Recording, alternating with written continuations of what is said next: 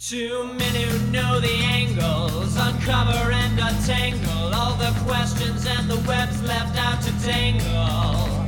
Be in 1962, last Wednesday's afternoon, they'll bend your ears with reckless self-abandon.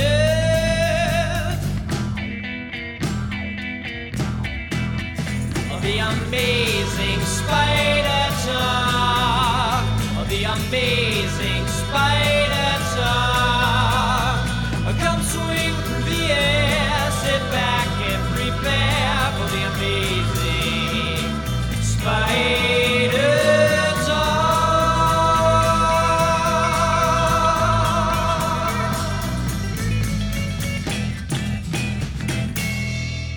Hello, I'm Dapper Dan Gvozden, and I'm the founder and editor of AmazingSpiderTalk.com, and I own every issue of Amazing Spider-Man, including the annuals. And I'm mischievous Mark Ginocchio, founder of the Chasing Amazing blog, author of 100 Things Spider-Man fans should know and do before they die, and I also own every issue of Amazing Spider-Man, but the annuals don't count, and I'm not about to go into a Christmas carol, Dan.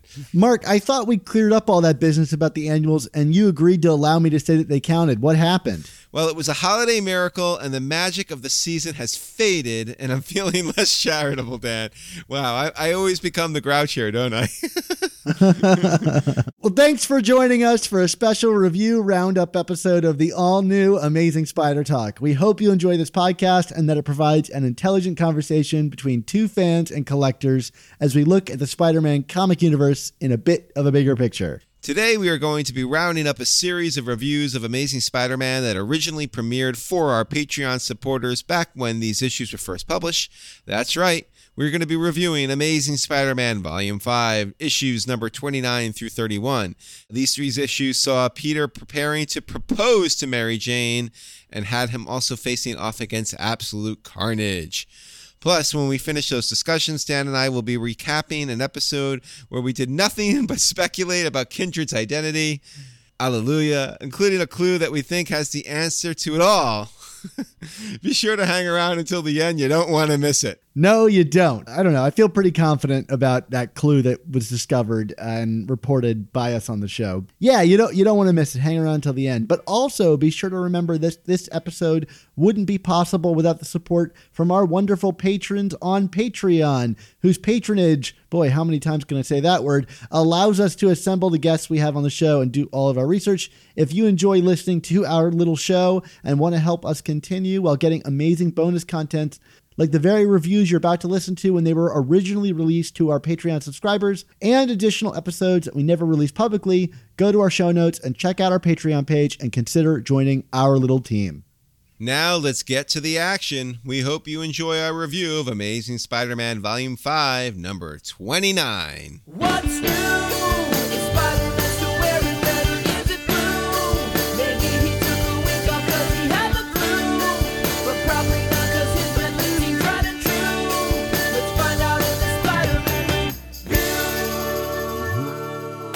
Enjoy our review of Amazing Spider Man 29.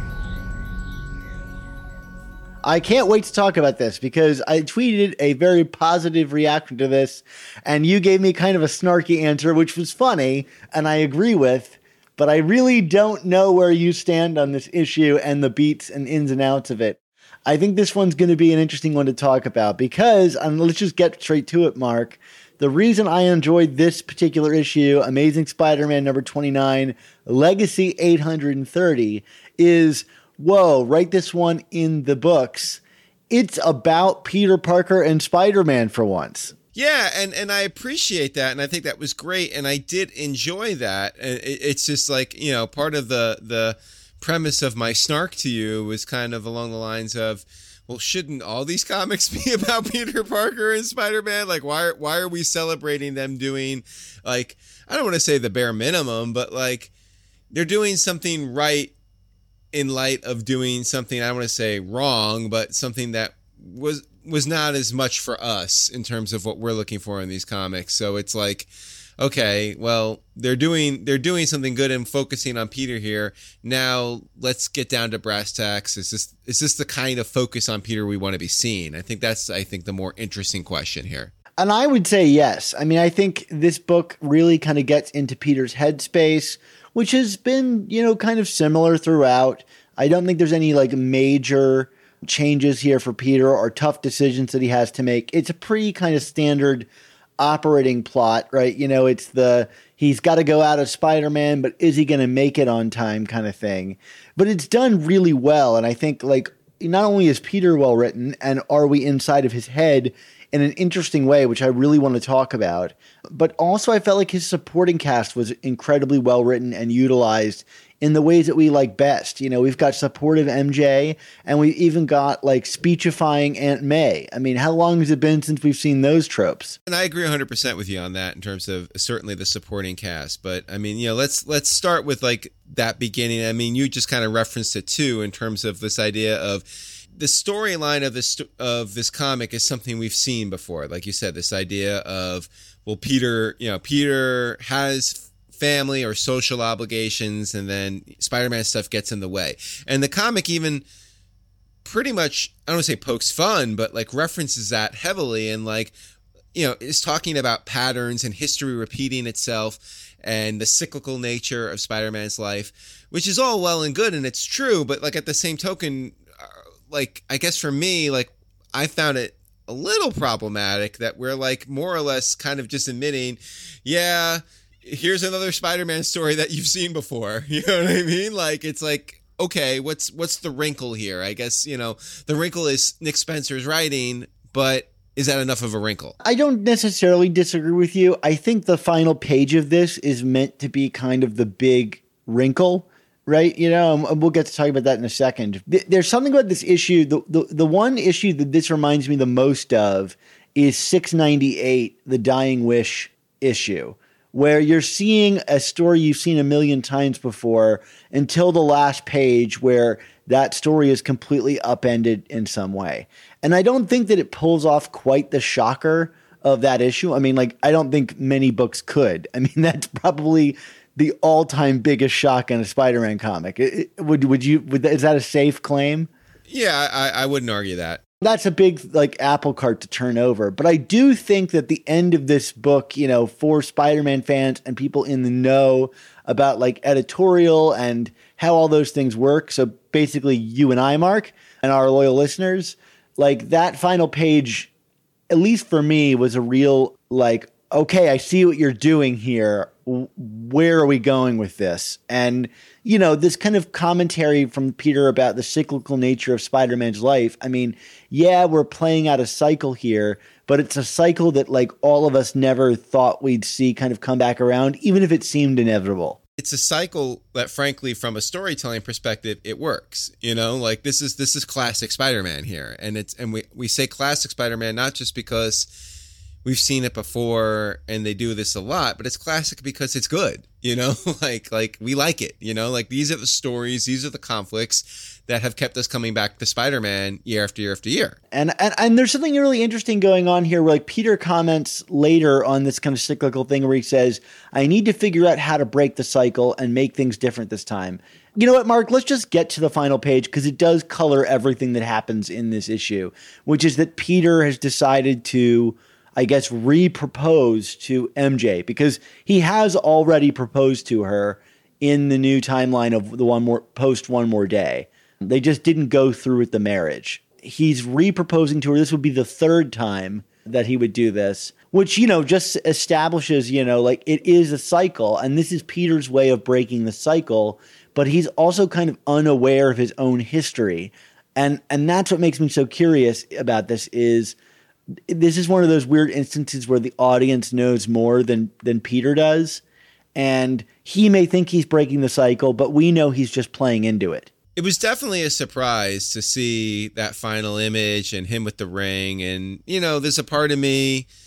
You know, I don't I don't need to necessarily repeat this for the 900th time on this show, but I will anyway. I'm not necessarily like I don't want to say pro marriage, anti marriage. It's not it's not that, but it's like I'm not one of those people that feels Peter and MJ and the marriage need to be essential to the storytelling of these characters. So, I mean, and I think you, you're more or less in the same boat as me, right? I mean, we've we've we've we've talked, we've gone over this many times. Yeah, and I want to make clear that that doesn't mean we're anti Peter MJ romance. Like to me, I think that's like kind of an essence of Spider-Man is a well-written romance between Peter and MJ in some form. At least it was during my childhood. You know, like it, it was essential to the comic when I read it. It's just the idea that they have to be married, and thus by by not them not being married, there is something missing from Spider-Man. I don't necessarily agree with that. I feel like if they're still good stories, they're still good stories, whether Peter has a ring on his finger or not. And I and I and I say all that as a way to be like, actually, seeing that last image, you know, even with that as context, I, I was kind of like, oh, that's that's nice, not nice for lack of a better word. It's like I, I I liked seeing that. Like it's like okay, but then I kind of paused a moment and thought about recent Marvel history and and everything that happened, and then I kind of got irritated by it because I'm thinking to myself, okay, I, I I get from a storytelling purpose why they're doing it, but like, what's the long game here? Where are we going with this? Because I could be completely wrong here, Dan, but like, I just don't see any conceivable way that Marvel will ever marry these two characters off again. So then why are we even playing with this idea when we know it's such a volatile uh, situation for many fans? It is the third. I think we've said this before. It's the third rail of Spider-Man comics. You know, like whatever direction you go with it, because if you're doing what you're doing here and teasing that they might get married again, but then you don't do it, you're going to piss off a huge number of fans who that is like the one thing they turn out for. I mean, all I have to do is show people our Gmail account to to, to demonstrate how heated of a of a feelings people have about this marriage. You know, but then if you go through it, it you know, it could also be kind of a hollow gesture, you know, right? To kind of appease those people. I don't know. I mean, it depends on how much faith I have in Nick Spencer and editorial at any given time. Like, at the end of the day, even though I haven't loved his Spider Man run so far, I do think Nick Spencer is a smart, thoughtful guy that wouldn't drudge this up if he didn't have a good plan to address it. And I think there are already signs to indicate that there is something interesting going on here beyond either one of those kind of like cynical options. And and in that regard, I'm talking about Kindred, which th- I think this kind of really puts my Kindred theory about it being like a personification of the wedding or the wedding vow in some way. Like I, I'm more sure of it than ever. I'm leaning towards agreeing wholeheartedly with you with that. I mean, I guess you know, for me too, just to kind of go back to the whole point of like, well, wh- what's the end game with this? It's you know, like go back to that that interview we did with with Nick following his start on this book, and you know, I it was at Terrificon last summer, and I kind of joke jokingly said to him, you know, what did you have to do to Joe Quesada to let him get you know allow you to have MJ and Peter back together? And he was kind of you know if memory serves his answer was to the tune of well no one said that they couldn't be together. It was just that they couldn't be married. You know what I mean? So like it's it's it's kind of like this common acceptance that like okay fine. Like we'll let them you know there's a belief that we can let them get so far. If you're going to just pull the rug out okay but then it better be something good. We'll, see where this kindred story goes but like you know i'm kind of thinking back to the whole build up for hunted and how this was going to be like this ultimate Kraven spider-man story and you know we we gave our thoughts on hunted and it didn't end up. So i mean let's see like what the, the, does does nick spencer and the spider-man editorial team have a, a bigger trick up their sleeves than they did the last time they kind of promised something big Going back to that interview with um, Nick Spencer again, also, you know, like he kind of suggested about the MJ thing that he needed some big thing to make issue one kind of splashier, right? Like, what was the big thing that was going to hook people in? And he kind of admitted to us last minute that he kind of threw MJ in, right? But at this point, it seems like the MJ relationship and kindred and all this stuff seems to be at a real heart of what Nick Spencer is doing on this book is like going back to one more day and finding a way to address it in, in some regard. And I'm I'm going to remain eternally optimistic and faithful because I think that's how you and I continue the show. It is a very sensitive topic, and You know, I, I do appreciate that he seems to be like taking his time on it. Like, I'm, I'm a little frustrated with the way Kindred is kind of rolling out, but I like that the Peter MJ relationship is kind of over the past year and, and change simmered in, in this in this realm. And I don't know, maybe, maybe that's a good seg point to talk about the Aunt May scene in this book. I mean, even the Peter MJ stuff prior to the to the ring in his hand. I mean, like you know, this this was this was quality stuff. I mean, frankly, this was the stuff I was kind of hoping for from the get go when they got back together, which was this idea of like, you know, they're not just sitting in the corner making out this whole comic. I mean, you know, they yes, they're revisiting old themes about Peter's reliability and and and MJ's ability to kind of roll with it or not roll with it, but like like MJ is is is going out to a gig and is it Los Angeles, Dan? Is she going out to to hang out with you now? Yes, I, I, I hope to see her soon. What we're getting here are two very it's a supportive couple. And I like that they're supportive, but then like when Peter is kind of on his own or with Aunt May, he's also acknowledging, yeah, I support her, but I miss her and I want to be there. You know, like it, like that to me that rung very true. Like that idea of like, I mean, you know, we're both with people that we love very dearly and we want the very best for them, but like there's I think all relationships there's an element of selfishness there, and it was nice to see kind of Peter's selfishness there. That it wasn't it wasn't too over the top, like oh I support you, I support you, I support you.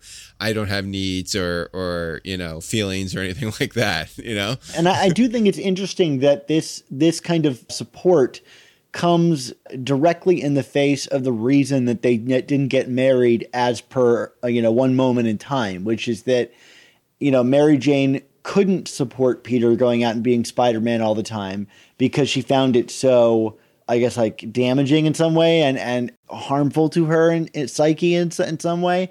And so, you know, here we've got the lookups and we've got Carly showing up, and the whole thing is about MJ kind of absolving Peter of his own guilt and kind of saying, I'm going to do my own thing and be supportive my own way.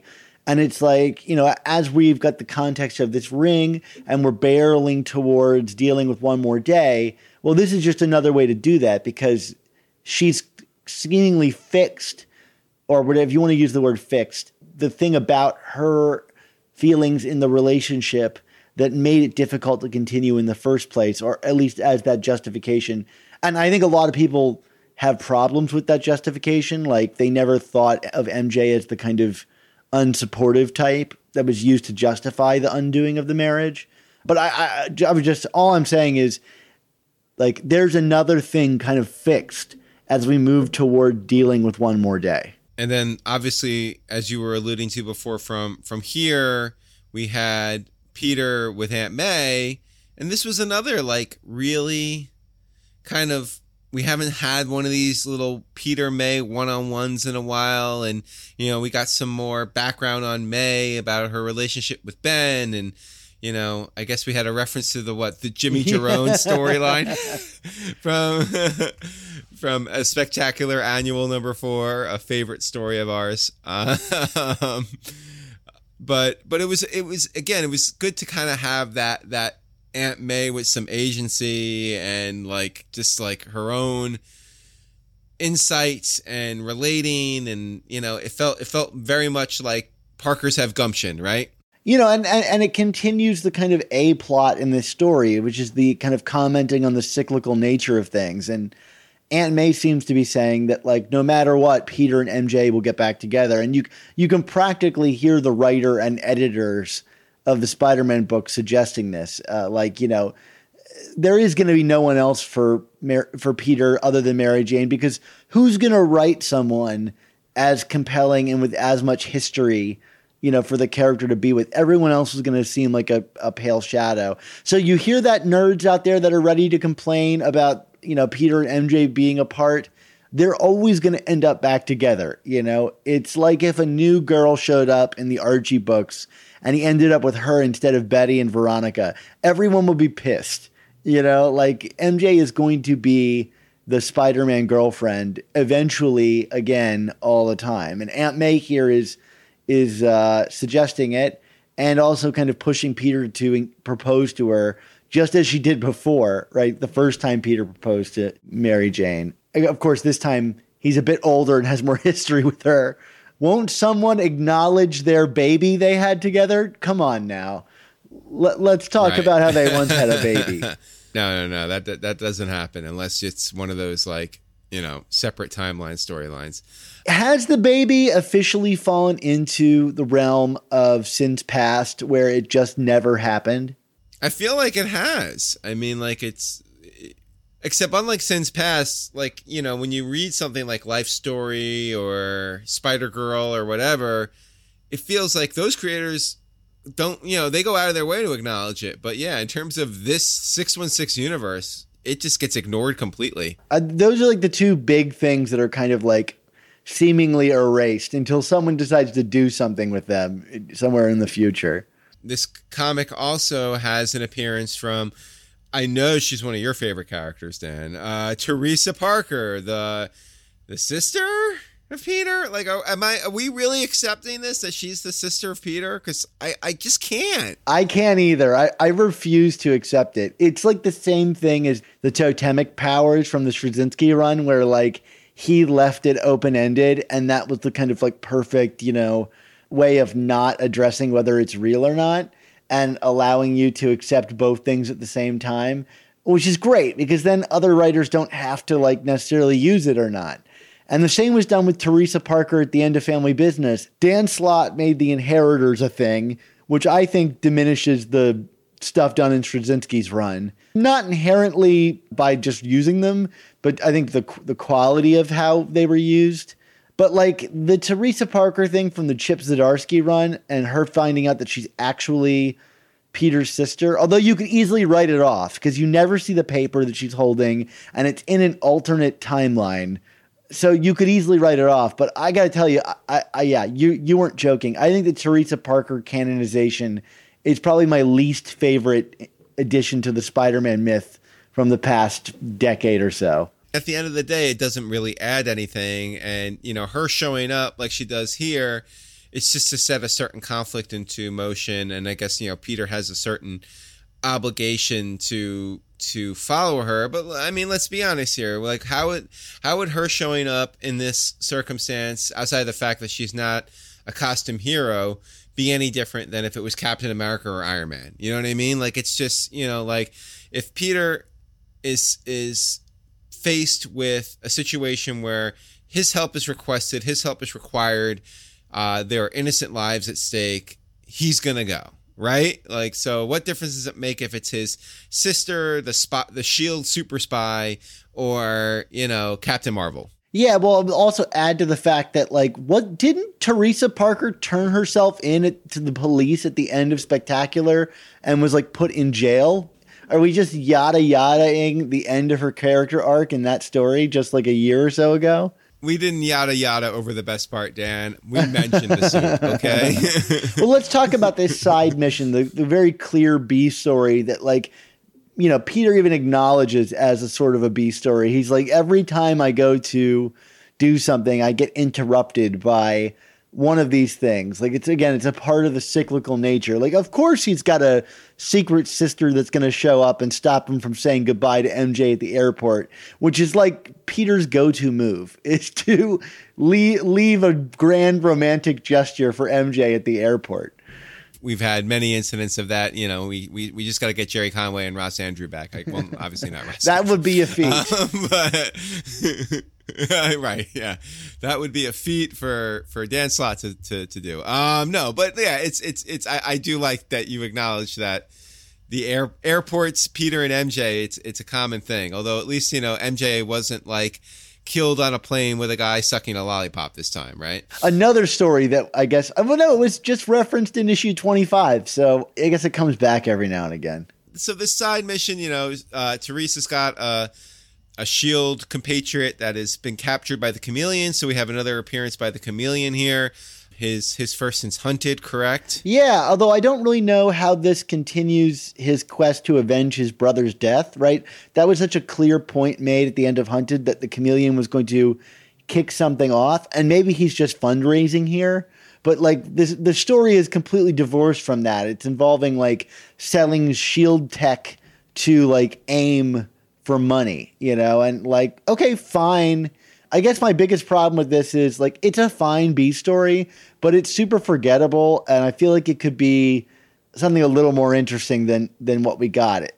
I don't know. Maybe there's a point to, you know, it kind of coming to nothing. I mean, I didn't love the B story, but I did appreciate the fact that you know Peter sacrifices what he does and you know essentially loses. You know, like like you know like there's even that scene of well, Spider-Man wins, right? But no, he didn't. So I, it, it, it kind of shows that it's it's it's kind of quite nihilistic when you think about it. This idea of like even when he's doing what he's morally supposed to do, it it doesn't necessarily pay dividends for him. In in regards to the art, Francesco Manna, you know, I thought his art was really fun here. It's like Stuart Immonen and and Ryan Ottley, kind of like somewhere in the between the two of those guys.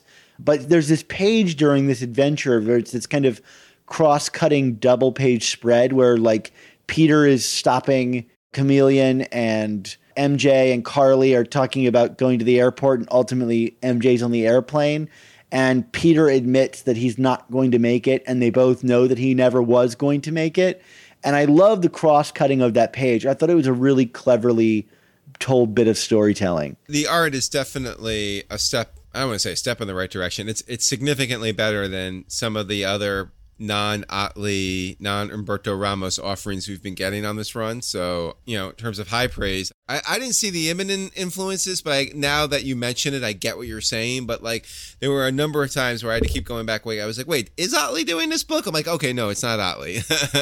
there's there's a similarity to the like inking of like characters like MJ and and Peter that reminded me of Immonen. Like, there's a lot of like, I don't think the detail level of of a Stuart Immonen, but um, there's like a kind of like looseness with designs and stuff that that I really liked. You know, I, shout out to some of the like featured villains that show up in that one page where you got like Otto Octavius and the Vulture and Electro and Hydro-Man that that show up. There's this weird thing with Hydro-Man that makes him look like he has a mustache that I'm like kind of all for, even though he doesn't. I know it's probably not that, but like water mustache on Hydro-Man, like sign me up facial hair always improves a villain. You had mentioned before that we have some interaction between MJ and Carly Cooper. I don't know if we've said this on the show or if this has just been a conversation for Twitter and Slack and stuff, but you've had some suspicions in the past about Carly Cooper and her reappearing when she did, especially kind of coinciding with the appearances of, of Kindred.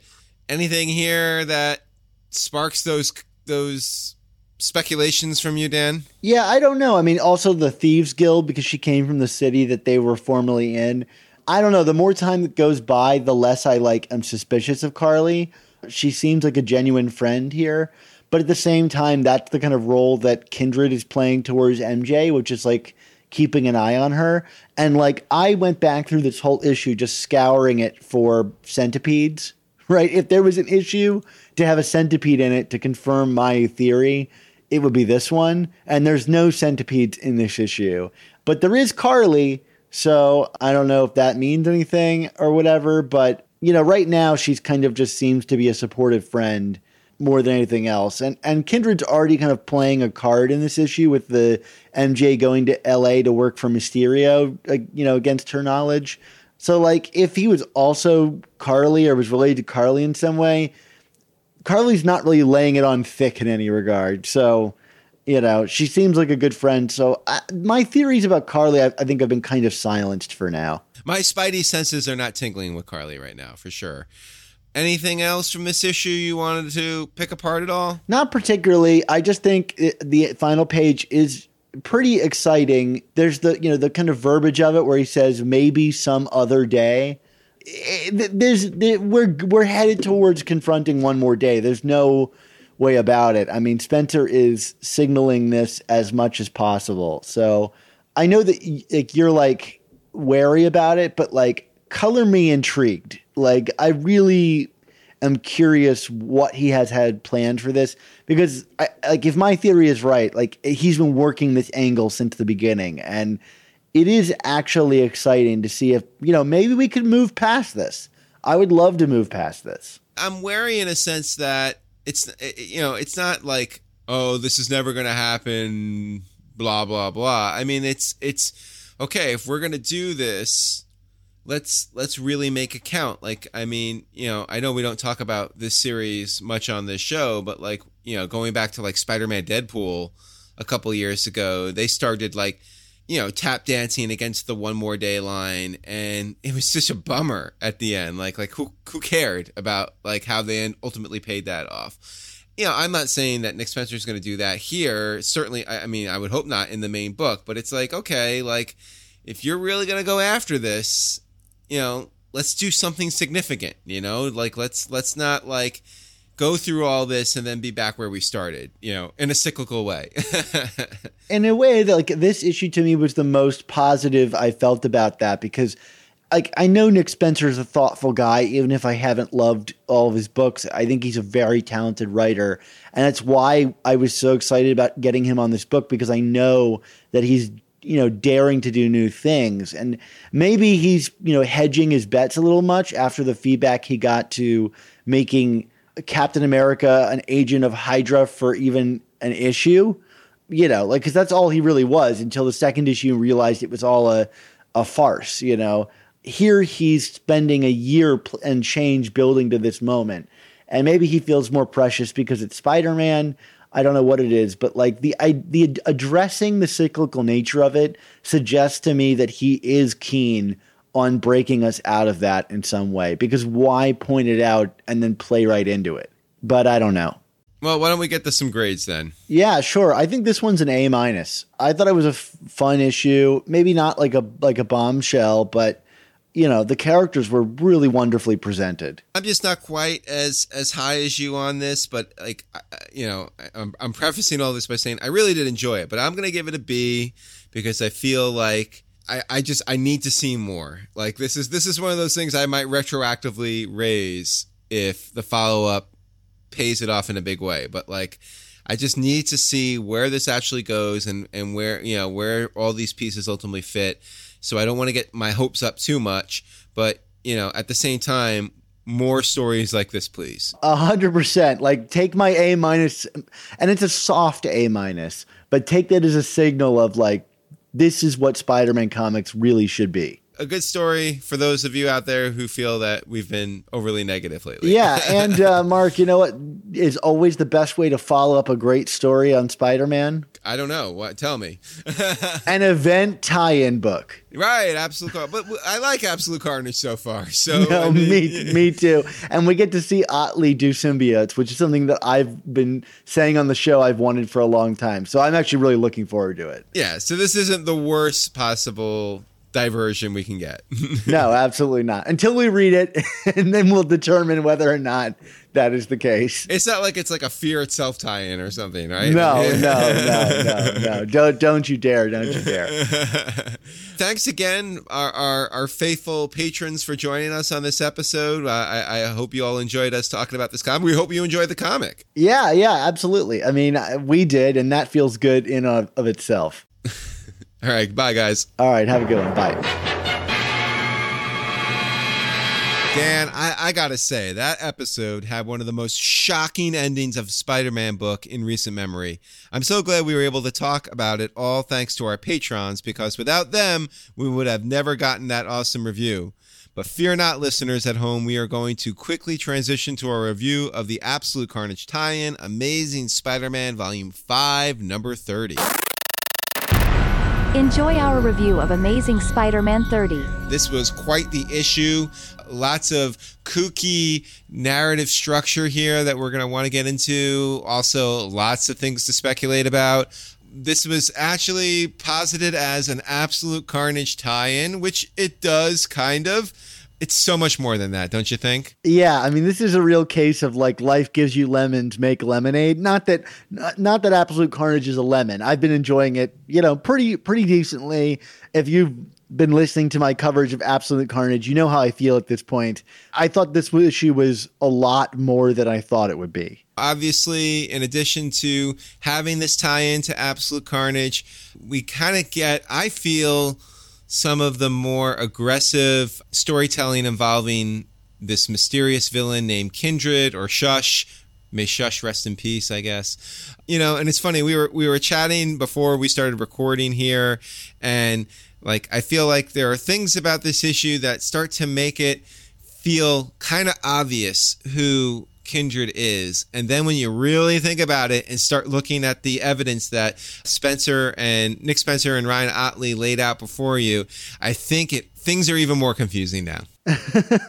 Mark, I had to literally, we had to say, let's stop talking before we hit record here because we were been theorizing for like 20 minutes on the phone together, and you could come up with harebrained theories suggesting every character, existent and non, is kindred. Right? It is. It is so nebulous, and yet it's one of those things where I feel like we're to find out and look back and be like, oh, all the clues were there in some kind of tortured way every time I swear that I'm done theorizing about this, some new theory comes into my brain that makes me excited to talk about it all over again. And to me, that's a sign that this is like actually working pretty well. And I thought that the teases given here were of a little bit more substantial, like eh, to the point that I can't guess it, which is good. I don't want to guess it ahead of time because that, you know, I hope it's cooler than anything that I cook up and and really throws me because that's an exciting comic book. I felt like this is a better way to handle this than it has typically been done. Although I still am itching for Kindred to work his way into Peter's life in a more substantial fashion, as was teased by Amazing Spider Man 25, right? We got that whole tease that he's going to start going after the other spider characters that we weren't thrilled by.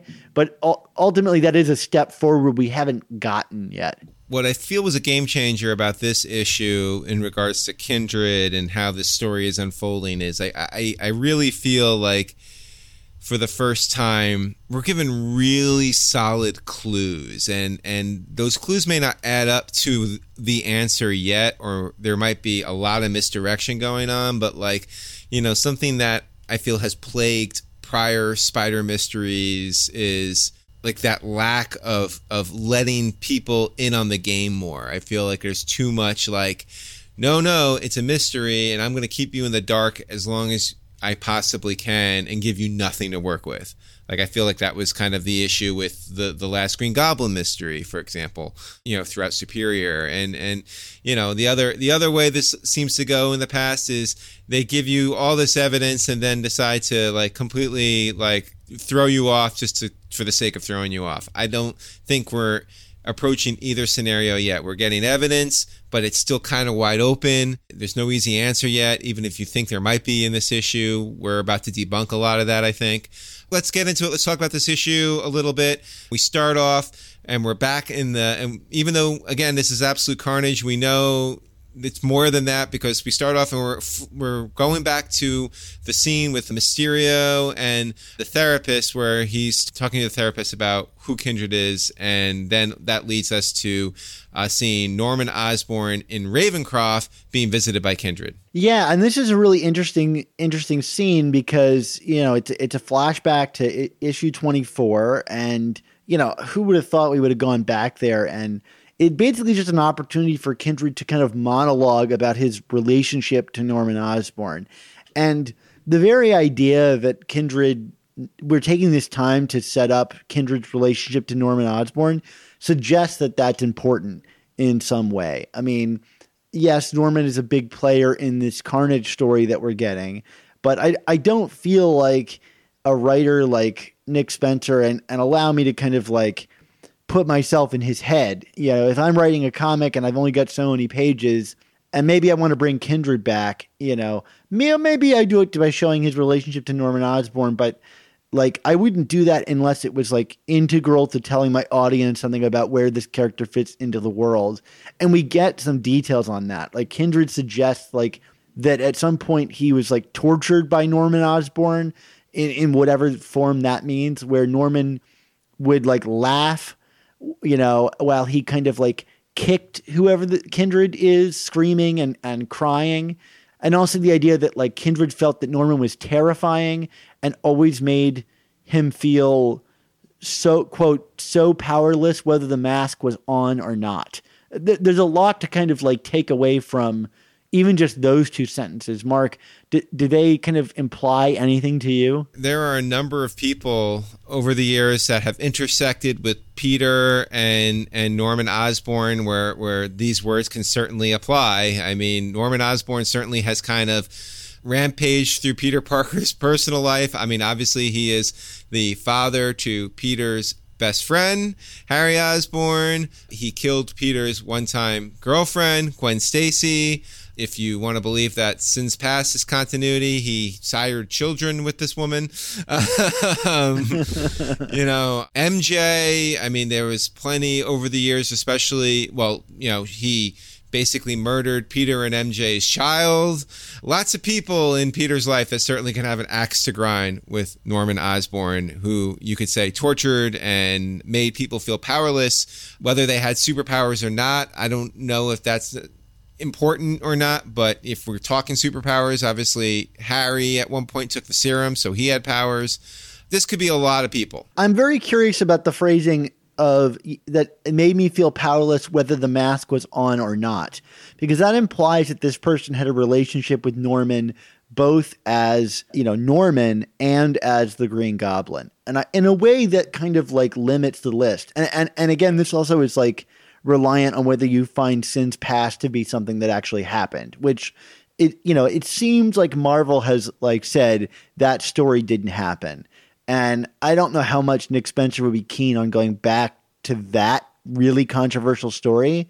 Although he has been the kind of major course corrector. Like, if he's going to course correct, like maybe go to the most, one of the most controversial stories of, or maybe the two most controversial stories of Spider Man and his con- continuity Sins Past and one more day. In that case, Gwen has experienced Norman with the mask on and off both as, I guess, the father to her children and as the Green Goblin, the persona that he murdered her in. But I don't really remember Gwen having much interactions with Norman outside of, you know, maybe the scene that we're going to get to later in this issue, where she doesn't really seem to interact with him in any kind of way. There's that spectacular Spider-Man magazine issue where they're all having the dinner party and and Harry, uh, excuse me, Norman goes nuts and becomes the Goblin again. Although they don't know that the Goblin is Norman, but I mean, he's certainly not uh, an ideal citizen in that one, and they're all there for that, if memory serves, right? I think like the main obvious one that like I think if I were just to read this without diving into it, like my immediate impression would be, as I said a few weeks ago, like another theory is like, oh, it's Harry Osborn, like, and and you even texted me like, is it really going to be Harry Osborn? It feels kind of obvious to that degree, but I think well, we'll get into it. But there are other things going on that could lead us to other because. Again, another person who I think has encountered plenty of Norman Osborn, both with the mask and out of the mask, is Mary Jane. That is very true as well. You know, there is a long history there with stories that are totally in continuity and would certainly be kind of being brought back to the forefront if you know by the sheer fact that Peter and MJ are together again. You know what I mean? So like just things to consider. Let's uh let's let that be a lead to your eventual reveal of your Mary Jane theory because that's something that people should listen for and we're going to get there. And then we get like two other kind of little clues. Like, you know, Kindred says it was a long time ago, suggesting that Kindred has been kind of in this group, I guess, for for quite a while. And then there's the last quote, which is like, quote, back then you spent your days up in a tower looking down on all of us, end quote. Which to me suggests like maybe even not somebody like Harry, who I think would be like kind of up in that tower with Norman, this kind of elitism thing. Or whether you think that that's just like Norman psychosis, uh, you know, it has him kind of looking down everybody. But it suggests someone that kind of like looked up at the power of Norman Osborn. Is that was that what you took away? Yeah, I think that's a fair assessment. Yeah, I, I didn't think it was literally like you know someone who was or wasn't in the tower with him. It was more about just like this I, this awe-inspiring figure looking down upon the peons of the world that he could crush with his hands. An interesting dressing down of of, of Norman there, and th- there is an interesting implication of like you know Kindred suggests you know I could just let these monsters inside of me out to tear you apart, you know, like suggesting the power dynamic has has shifted quite dramatically, which is interesting, but Kindred relents, you know, allowing Norman to kind of just sit in his psychosis, at, you know, and kind of catatonic state. The whole scene was very interesting to me, and I suspect we're going to look back on this and say, "Oh, it was all right there." Following this scene, we actually kind of get back to absolute carnage for a bit. We get the token Secret Wars number eight flashback sequence. You know, we have to get in every Spider Man symbiote story. It's in the contract, look it up.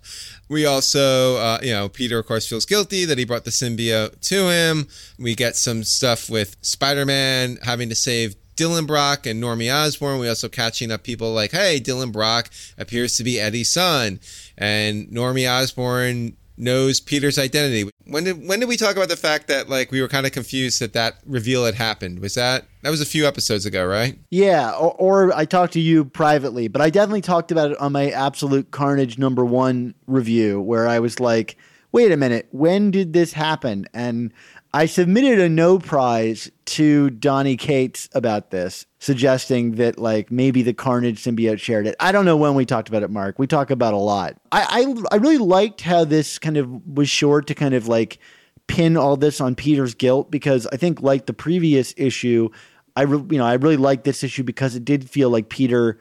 We were getting a bit of Peter psychosis and a bit more of context for why he cares about this. Now, the context of setting up Carnage is absurd. I mean, like, who can follow this kind of stuff? I mean, it, it, it's pretty unreal. Like, to get through, like, this is Venom, and he had a child, and then that child got on Norman Osborn, and then Norman Osborn had a psychotic break and thinks he's this other guy. It's a lot to take in if I hadn't been keeping up with all that stuff. So I don't really know how well anybody not reading Absolute Carnage could follow this. Oh, I think it's a decent recap.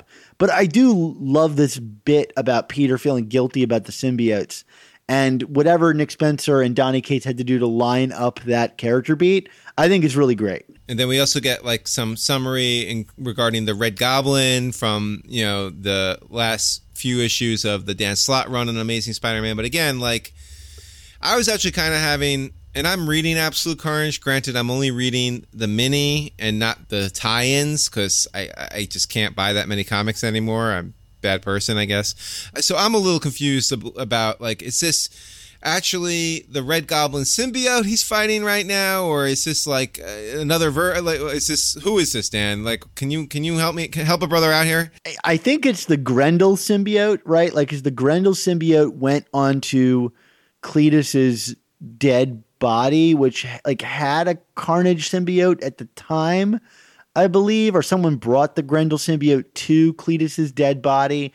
I don't quite follow it because I know that Carnage was killed in like Venomverse and I don't know. I mean, like I've had all these you know symbiote experts on for our absolute Carnage coverage, and they do a better job than I do. I can't keep the symbiote stuff straight, and I it's an admitted weakness that you and I have talked about even all the way back in like Venom Inc., where we're like, who can keep up with like what the symbiotes can and can't do? It's kind of one of those things where you just kind of accept that it's Carnage, even though I think it's actually the Grendel symbiote creating a like mock Carnage suit for Norman to wear. I don't even know. If you can't keep up, I definitely can't keep up. But I tell you something that did catch my mind, which was we then kind of lead out of this whole Red Goblin thing into this flashback sequence. And Dan, you, you, the ever eagle-eyed one, pointed out to me before we came on the show that this is from Amazing Spider-Man number 105. And then you found the page for me. I referenced it, and and man, there there is some there's some. This is an interesting choice by Spencer and Otley, don't you think? A hundred percent. So we get this like flashback scene, and it is word for word exactly Amazing Spider-Man number one hundred oh five. And some of the images are like direct callbacks to the Gil Kane's work in, in that book. And and I'll I'll say it up front before we talk about Otley overall. Like, boy, I would read Ryan Otley redraws Spider-Man, classic Spider-Man Oh, like I would pay for that like a new comic. These pages looked amazing. Yeah, this is really spectacular stuff, no doubt. It's curious because like it's funny, you know, like you read that old stuff and you're like, oh, it's so dated and you know uh, everybody you know talks in such an uh, you know an old fashioned way. But then when I read it here with the new artwork, it's like it immediately had like a fresh life to it. You know, it didn't feel that different from anything else I had been reading in the comic. And it was nice to see Gwen for a change, where we're not seeing her get thrown off a bridge or talking about her getting thrown off a bridge. Yeah, hundred percent. You're right. Like it, it, Gwen's memory is like only of her in death. So like here, seeing her like alive in a in a in a way. Although we do get a reference to her death, you know, it was it was uh, yeah, like you said, re- refreshing. Which, which, you know, we get this scene, and it's you know the context for the scene is you know it's after Harry has kind of had his drug overdose, which we talked about in an earlier episode of our show, and he's coming back for the first time, and so like it seems like Peter and and Aunt May and and the gang have kind of collaborated to throw this welcome back party for Harry that just so happens to also function as a welcome back party for Flash. And it's kind of one of those like real like nice one of the last big like the gang is together scenes. Like certainly the, one of the last big ones before Gwen is killed. I think the scene ties in because Peter's like thinking about the people that he lost to Norman, but it also begins to dovetail with the kindred stuff towards the end. So, so let's talk about this. Why did do we think Spencer chose this particular scene to showcase in this comic? Like, is there something special about this scene? If you go back to the co- the original comic, there's a there's a very curious cutaway, which then you know ties in exactly to the to the kindred sequence here, which is this, you know, in between like all this like celebrating and you know like oh Gwen's flirting with Flash and MJ's flirting with Peter and Harry is kind of the odd man out but is also feeling like internally grateful that these people are here for him and he's kind of tearing up. There's this this thing and you know at the at the time uh, Kindred is tormenting Norman with it where do you, do you know do you know what was said next right? That's kind of where what the setup is. And and again this is word for word. It's kindred is saying do you know what was said next? And it's like it's it's all too good to be true. And then if you look back at amazing spider-man number 105 the line preceding it's all too good to be true is flash thompson is back. And we don't see who in the it's like a shadowy silhouette like a like a it's like looking at the window through the window outside the house at the party. So you just see like you know the shadows of figures having this conversation at the party in 105 so we don't say it's too we don't hear who says it's all too good to be true flash and flash thompson is back. But we do know that there's this thought bubble coming from peter where his his spider sense is going off and he's sensing something up with Flash Thompson. There's something wrong with Flash Thompson. Which would ultimately get paid off, right? Like Flash was troubled about the whole Sha Shan stuff and his kind of experiences in Vietnam. It is odd that that would trigger Peter's spider sense, but it's weird that Spencer chose this particular panel. I mean, we're getting down to a particular panel. And I don't know if someone wants to, you know, if he wants to hang it all on this panel, but it is a very weird panel to reference because Kindred is implying that Norman said it's all too good to be true, but we never see who that is, and, it's this, it's this weird retcon, and maybe it's a really small retcon, but there is a level of mystery there. The line we're getting here in in thirty is, "Do you know what is it? Do you know what you said next or he said next?" I believe it's what you said next. See, now I'm going to flip through my issue live here on the air and tell you. It says, Do you remember what you said next? You knew even then. It, it's all too good to be true. That's Kindred talking to Norman. It just seems so curious to me that that we would pick this scene and there's something going on here. well, what what's special about this scene, I think, is it's the gang is all back together, right? And like really, this was probably the last time that the gang was all together in this way. Like in, in it, you know, because Gwen would die 15 issues later, you know, and a lot of that time was spent with Peter kind of traveling around the country and Gwen being gone. Like this was probably the last big party scene. I have to really look at that because if it is, there's a special significance to the gang all being back together.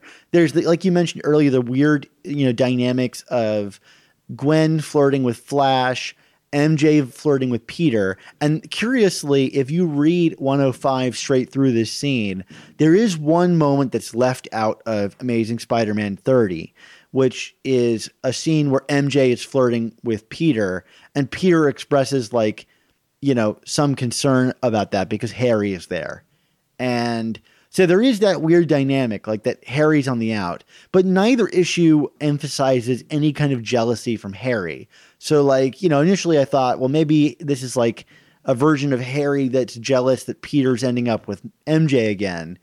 But if that were true, you would think the book would go out of its way to emphasize Harry's emotions. Does that does that sound right? Yeah, it does. The other kind of bit that we're getting here in 30 that I think is pertinent to what you're just discussing is is Kindred's kind of sticking to the fact that, you know, ha- that Norman went after these people as children. Like he like this like this this this emphasis on that that you know, you you went after children, which leads me to believe that Kindred was either a child, quote unquote, him him or herself when they were attacked by Norman or damaged by Norman, or was someone who observed Norman doing this and knew what Norman was up to.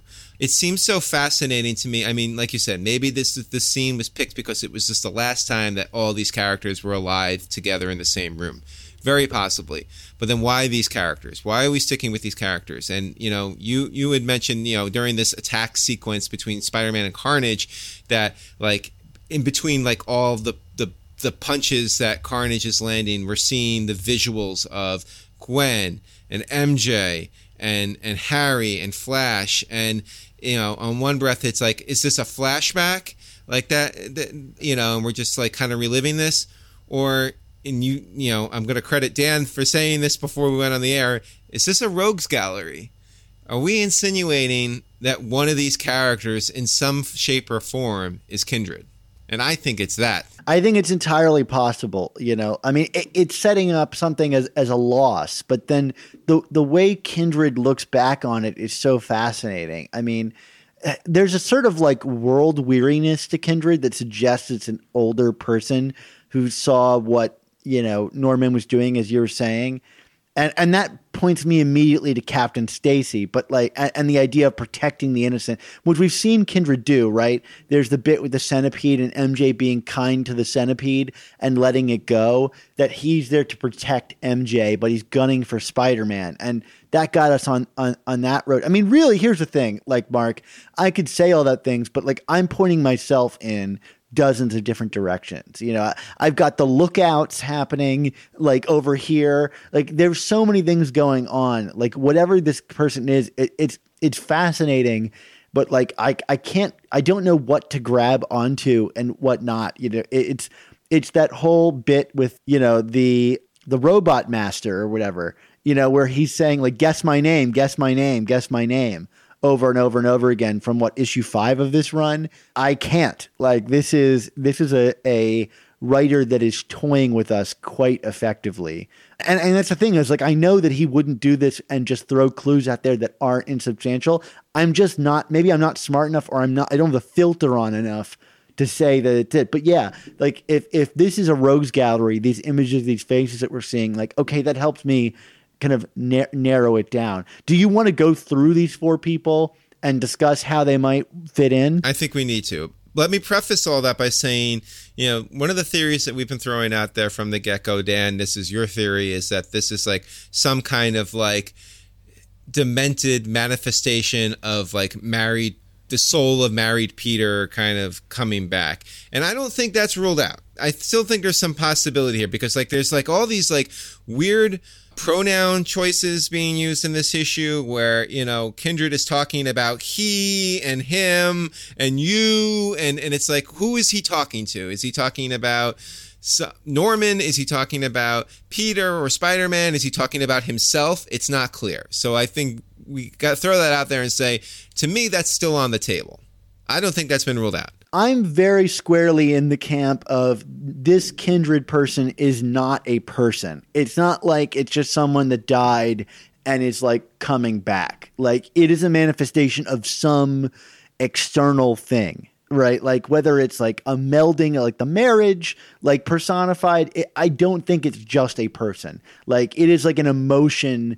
Like it is like a like a scab or something that is angry. I, I just although there are moments where it talks as though it was a person, like th- like suggesting like we are alike. Like we we at one point were people that were looking forward to having a good life. So that sounds like a human being, but it could be applied externally. So uh, you should get to your MJ theory just to kick this off because it does relate to this very thing you're discussing. I was actually going to suggest we first talk about who it could physically be first before we talk about the more theoretical stuff. All right, that's fine. Yeah, so take take take us through it. Just to kind of lay it all out there. So obviously, we said this up front. This feels almost too on the nose some about Harry Osborn, right? We have not really seen Harry all that much outside of some stuff towards the end of the, of the Dan Slott run where he was Harry Lyman. He seemed to have made peace with Peter, so it doesn't make total sense that he would come back now as this like demonic person meant on killing him, but maybe hit, seeing him back with MJ triggered something with Harry and he's crazy now. I'm again wouldn't be shocking, right? I mean, like, it, I, I, I might be disappointed, but it wouldn't be shocking. Oh, let me throw like a metaphysical version of of Harry Osborn into this field here, which is the like Harry did die and we got someone else back as part of the Mephisto thing, but there is still the like originally dead Harry. Now, I know that Harry Osborn isn't tied up in the Mephisto like thing. It just kind of got looped into the brand new day thing for I think an ultimately kind of weird reveal that Harry had been like hiding away in Europe for all of these years. But I do think that there's a possibility that like Nick Spencer could go, that was actually a lie. Harry's been dead and here is the like other version of Harry come back in, in some regard. That's really far fetched, and we posted it on an earlier episode. But in, in my head, that's still an option. Yes, and yes. It could be Harry Harry. It could be Demon Harry, right? Sure. Okay. Demon Harry it is. Yeah. All right. So one or the other. Then another kind of like maybe semi obvious coming back from the dead situation is Flash Thompson. Now, okay. Flash just died, right? And he died a hero. And, you know, Peter revealed his identity to him in that issue, you know, when he dies. And it's like, you know, you made Spider Man proud. I mean, like, it just seems like the perfect capper to Flash Thompson's life. Why why would he be coming back and doing this? And you're right. But at the same token, going back to issue 105, and what was what was the thing that that prefaced it's all too good to be true? Flash Thompson is back. so there's something intentional about that. This seems like a red herring. It probably is, but I think we have to consider it. I will say, if it's Flash Thompson, I will be so deeply disappointed in that reveal because it does not add up to me. Like, I just don't think the other clues tie into Flash Thompson. Like, it's just, it's too personal for that. Like, Flash Thompson is too apart from like something as personal as Peter Parker to, for for it to be motivating something this mysterious and long-winded. Like I just don't think that that is a I think Nick Spencer's smarter than that. But I think it just has to be posited as an option. That's all. Now, let me get a little weirder, but still kind of in the realm of back from the dead. Well, who is someone else that Norman Osborn has a connection to, both with a mask on and without a mask on. We said it earlier this this episode. Gwen Stacy. Obviously, Norman killed Gwen, and depending on your belief in sins past, he slept with her and had children with her. Could this, you know, we we like like you said earlier, you know, Nick Spencer has a tendency to kind of right the wrongs or or play you know or course correct stories that maybe didn't go right but have potential. Could this pain and suffering that Gwen uh, that the kindred is referring to could it be Gwen referring to being raped by Norman during sins past? And and so there's kind of a revenge fantasy there and she too would have I guess an axe to grind with Peter because as was revealed during the clone conspiracy she overheard the fight between Peter and Norman and Peter revealing his identity. So I don't know. Like again, kind of lame, but possible. I think that's a really good guess, except for the motivation to want to hurt Spider Man in some way. Like, and the fact that Kindred talks about Gwen in like the third person. Uh, you know, he, he references to Peter, you know, calling out in his sleep for Gwen, and and, and that's curious to me. Like that, that that doesn't seem like something a resurrected or demon Gwen would really do. Fair enough. So then here's the other one, and this one I I brought up before we came on the air, and Dan, I mean I I'm looking at you through a computer screen, but I think I blew your mind a little bit with this one.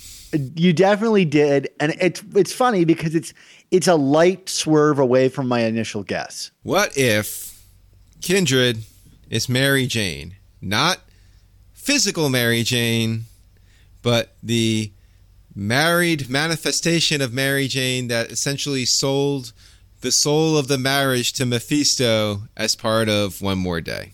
Well, there's definitely an axe to grind there. Yes. Didn't she more or less say, I don't want to, like, I don't want to know this happened, right? Like, that was kind of her thing, right? Well, I mean, if he's getting back with Mary Jane again, it suggests a sort of like the deal can be undone and the sacrifice was for nothing. You know, like that, that would be that way that I would posit it because Mary Jane in One More Day is supportive of Peter's wishes, right? She's a very gracious. She goes along with it as a hero herself, right? Like I, I read, I read her in that in that story, which is very controversial. And Mark, you and I have like I think more positive feelings about it than the average Spider-Man reader does. At least people that I hear from. I mean, you wrote a defense of it. Uh, there is a heroic act going on there, and Mary Jane, you know, even in the her- heroism, she whispers something to, you know, Mephisto, which would ultimately be a very lame reveal in uh, one moment in time. If I were to create a villain out of this that didn't want, like Spider-Man, wanted to protect innocent people, like Mary Jane specifically, that would be where I would go with it. Is she's pissed that like the sacrifice was for nothing, and Peter's only gonna un like unleash hell by getting back together with MJ or something like that. Right. And the fact is, you know, you mentioned earlier the scene where MJ doesn't harm the centipede. So is there something kindred, a kinship between them that you would say that would have prevented her from harming them? When Spider Man is having these visions during Hunted about kindred harming Mary Jane, like that's not what actually happens and could that not be happening because they are in essence the same not that the mary jane that peter is with at this moment is kindred but if they are indeed kind of like spiritual manifestations of each other they're the same right like you he, he couldn't harm her like he can't I, I keep saying he and i'm referring to the character being a she and doesn't kindred say many times over that Kindred can't harm and that would never harm MJ? Yeah. Well, although it is curious because MJ is now, you know, across the country with Mysterio, who's working on behalf of Kindred to kind of isolate Peter in some way. Uh, at least that's my read on it. I think it's a really interesting idea, like this marriage manifestation. I mean, the hands of Kindred are bandaged up. Is it to hide a wedding ring? I mean, that seems like a little bit too far you could just bandage a finger if, if your wedding ring is seared onto you. But there's a reason the hands and the face are all bandaged. I think those are all good theories, as good as any other. And that's the real challenge here. I mean, there's also the line in here about Peter still crying out like Gwen's name in bed, which Kindred kind of uses as like a, a derogatory, derisive line about Peter, like how weak he is that he's doing that while sharing a bed with MJ. So again, like like how how would Kindred know that unless Kindred has shared a bed with Peter? Or shares a brain. And that's the thing, right? But like, who has shared a bed with Peter that has an axe to grind? I mean, other than like Deb Whitman, although I don't know if they ever got that far. I mean, or Car- Carlie Cooper. Right. That's the other thing. You know, it's like Carlie suddenly back in the picture again out of nowhere. She definitely has an axe to grind with Norman, right? Because she was turned into a goblin, but I don't think she has much of a person like you know a relationship with the guy outside of the mask. You, you know, like Norman was not Norman at the time. He was our favorite person, Mason Banks. I don't really like to to do this whole scene with Norman with for, to, for it to be Carlie doesn't make a lot of sense to me. the connection between MJ and Norman Osborn, of which it's plentiful. All right, I mean, like like MJ has had plenty of interaction with Norman Osborn, both as the Goblin and as Norman Osborn. I mean, way down to the fact that Norman kidnapped and murdered their child, and many scenes during like like that the Paul Jenkins run on Peter Parker Spider Man or not identity what preceded identity crisis the hunt, hunted or hunt or whatever uh, spy yeah not only would this manifestation have an axe to grind with peter but absolutely with norman osborn too and would feel like like norman robbed her of her youth and her radiance right A hundred percent. So I'm I'm with you on that. I want to I want to kind of introduce some other things that are curious that I think can be you can use to kind of eliminate people. So like there's this moment where Kindred is like looking in at Norman and suggests that like you know Kindred fashioned his herself after Norman in a way because he's the monster that keeps living in Peter's nightmares and Kindred wants to be something that haunts Peter's nightmares and that he like fashioned his costume and stuff to resemble the goblin because of it. So like that whole like hobgoblin kind of hood and the kind of like capiness of Kindred is a goblin construct in a way. Like whatever it is. So I, to me, this would be a knock against the Harry theory to me because why would Harry need to look to Norman to model you know himself after like harry was already a goblin and part of peter's nightmares like to me that would be like redundant for harry to express that there was definitely some intentional either misdirection or direction going on here that would lead us to think Harry. So like we can't, you know, while we can speculate why that wouldn't be the case, there is, you know, we have to take the evidence that's being handed to us and consider it nick spencer you're killing us here you're, you're killing us in a good here. way. Like this is actually, I'm actually like super excited about this mystery again. I was kind of getting turned off to it because I just felt it wasn't going anywhere, and like I felt like this issue was a total game changer.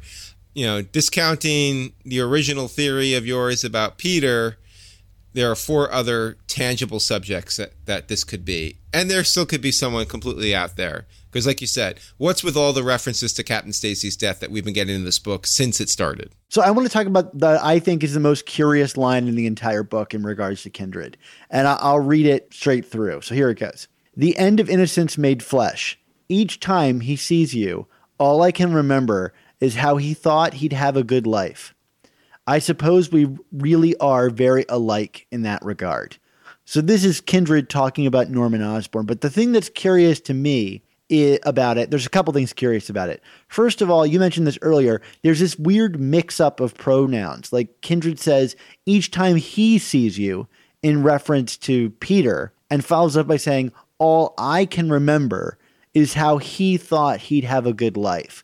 So, like, he's talking about Peter, but then saying, all I can remember. So like he- it, it suggests he's almost like seeing the world through Peter's eyes. Does that make sense? It speaks as if it's through Peter's head.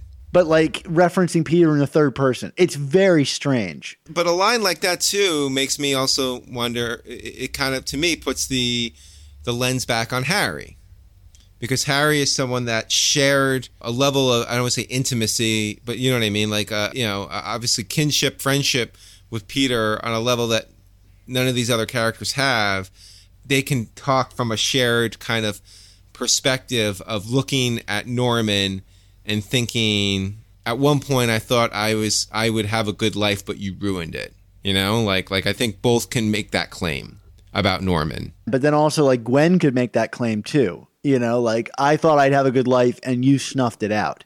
And and there's a discussion on our spider slack about Kindred's gender.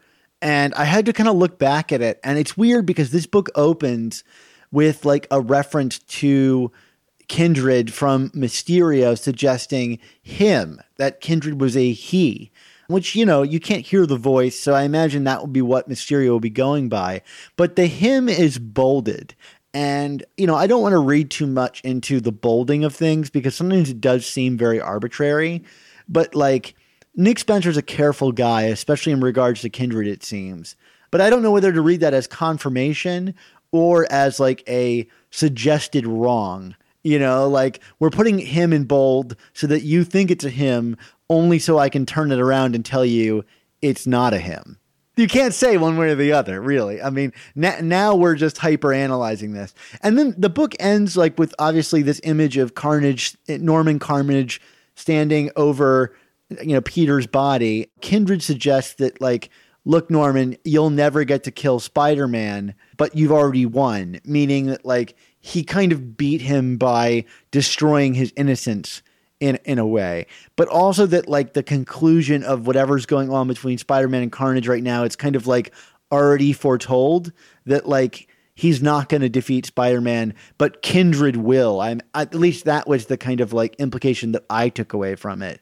But then there's the idea of like how does kindred know this? Can kindred see the future it's this vague speechifying that suggests so much, but also can just be nothing. Well, we also don't know at what point in time Kindred is having this talk with Norman.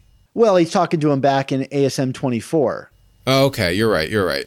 That to me seems like the kind of overarching kind of narrative device here is this is all a speech from the past. Well, Dan, a lot to process here. Want to give a grade?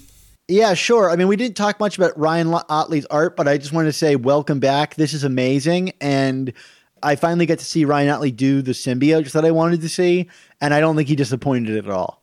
I'm giving this one, this is a, an A minus to me. I'm right there with you, Dan. A minus. This is the, the, the best issue we've had in a while, in my opinion. Yeah. I mean, two good ones back to back. Like maybe it was just getting past Hunted. Now we can kind of start cooking again. Well, thanks to everyone for joining us on this episode. We really do appreciate your support, and I, I hope you all enjoyed our game theory here. I don't, I don't know if we're going to be proven right or wrong, Dan, but but this was a lot of fun to to kind of go on about for two guys who said they were done speculating, we sure did a lot of speculating here. And, and let us know what you think. Maybe our discussion sparked something for you. I mean, I, what I'm going to start doing, I think, is go back and like make a list of all the clues as we and start crossing them out as we go through this because it's going to line up eventually, right? I mean, like, why do a mystery if we can't guess it early? Not, not that we necessarily want to, but I, I, we're all on the same team here. Maybe we can all like hive mind this together. Sounds like a plan, Dan. All right, great. See you guys later. This episode wouldn't be possible without the support from our wonderful Patreon subscribers, whose patronage allows us to assemble the guests we have on the show and do all of our research.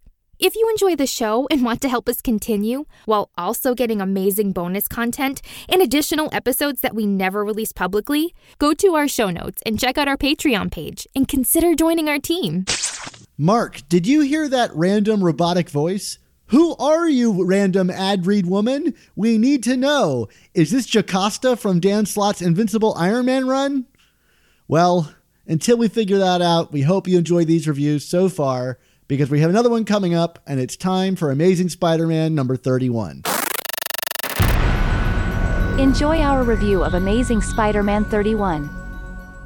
Who could have guessed months ago that Absolute Carnage was going to be like the the storyline that paid off a lot of this like long simmering storytelling that's been going on in this book dan it, it seems it seems uh, totally out of nowhere for me i i never in a million years would have expected this and who would have thought that the the tie-in issues, as we kind of joked, were the would be the most character-centric ones we've gotten in a while. Ultimately, a Carnage story, no less, which is like you know when it comes to character. Carnage is where character usually goes to die.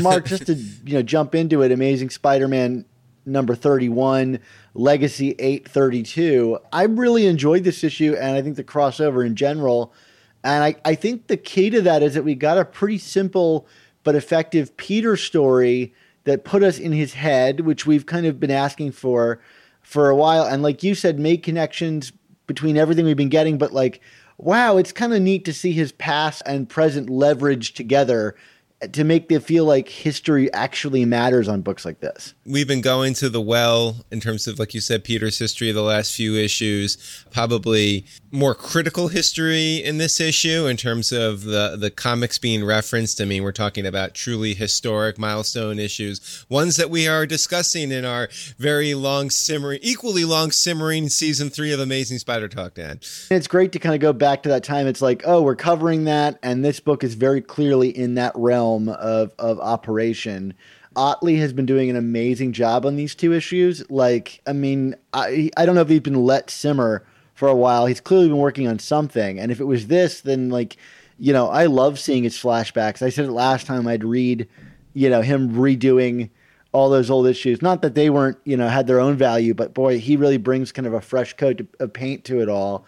He made it all feel like it transpired just the other day. I think that's what's so interesting about it. I, I, I, feel like a lot of times when modern creator creators or illustrators pay homage to past moments of Spider-Man, it's it's you know they feel more like recreations and kind of you know there's a there's a safety element to it. I mean you know like I'm thinking of like some of like Camuncoli stuff with Dan Slott. I mean, which we which I enjoyed, but at the same token, like there was nothing like transcendent or different about it. Whereas, like you said, with with Ottley's work here with these flashbacks, the last two issues, like they are recreations, but at the same token, there's a freshness to his style and, and what he's bringing to these characters. And you know, you're you're always so much better at kind of breaking down the art than I am. What am I seeing here that that is making me say that? I just think that his line work is very classic. You know, like it, it's it's bold and and controlled.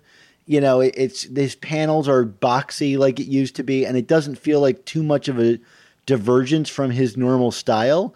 And so it just kind of seems to fit in. I mean, you know, Ottley is very kind of classically trained, it seems, but you're right. There's a modernism to it. Like there's a sort of digital nature to it that like updates everything. That's what I like about it. But I, I think it's really just like the line work and the inking and, and all of that stuff. It, it, it, you know, in the paneling, it feels like something out of that era and but I think it's also been kind of Nick Spencer's approach to this book. I think he's been doing a lot of things. Whenever he has Ottley on, his his books tend to feel a lot more like classic Spider-Man. I find it interesting how these characters look younger. You know, we are distinguishing t- that time has passed, but like it's not like high school Peter or or you know Ditko stuff. I mean, like this is this is we're getting into the era of Spider-Man when when this initially happened in the '70s, where like you know these characters were already starting to become more like adults, and yet you know, the way Ottley is doing it, they're clearly younger adults versus what he's doing now, if that makes sense. One of the things I like that Spencer does, and I think my favorite issues of his are ones like this, where, you know, he's doing a classic Spider Man, but the structure of the book is more kind of transcendental in a way that like only comics can do. Like it's it's working purely on a psychological level as it's weaving between multiple stories at a similar time, and that's a really hard thing to balance correctly. And I think Spencer's especially good at it. I mean, the one that really stands out, I think, overall his book still is Amazing Spider Man number one. But I think this is a really complicated feat. I mean, I think you're you, you're robbed a little bit of complexity from Peter's main um, you know in the moment narrative, but the background that supports all of this and how it ties in all these other things to form Peter's psychology in the moment makes those kind of brief moments of him punching Carnage all the more powerful. I mean, not for nothing, I thought this was like a pretty exciting Spider-Man Carnage fight or Spider-Man Osborn fight or however you want to put it. however these characters break down. I think due to the structure of it and how we kind of weaved in and out, we got a little bit more insight into Peter here, which we don't always get in, in certainly in a Carnage story. So I, I for whatever reason, I kind of feel like this is one of the the better encounters between the two. It, it, the stakes felt high. Yeah, there's not a lot of punching and and a lot of complications to it going on, but I think that Carnage is dealing with a sort of psychological battle of his own with Cletus Kasady and Norman Osborn, and that Peter is dealing with some kind of psychological holdup that keeps him from winning.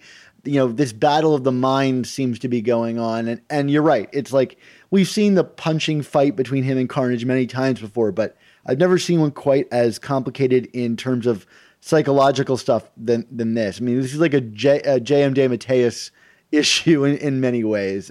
In, in my mind, it's like it, it's very much from that camp of of Spider-Man writing, which is like get deep inside the guy's brain constantly, constantly, constantly. I didn't even think about that in the moment, but that's a that's a really great analogy. But Dan, I, I do feel like we're burying the lead here a little bit. Yes, this is a good Peter Carnage story or good Spider-Man Carnage story. Yes, the art is great, but you know, let's let's be honest. Last last Patreon episode, we were talking Kindred, Kindred, Kindred, and frankly, I mean, I don't know. Is it even worth guessing anymore? It just seems so darn obvious, Dan.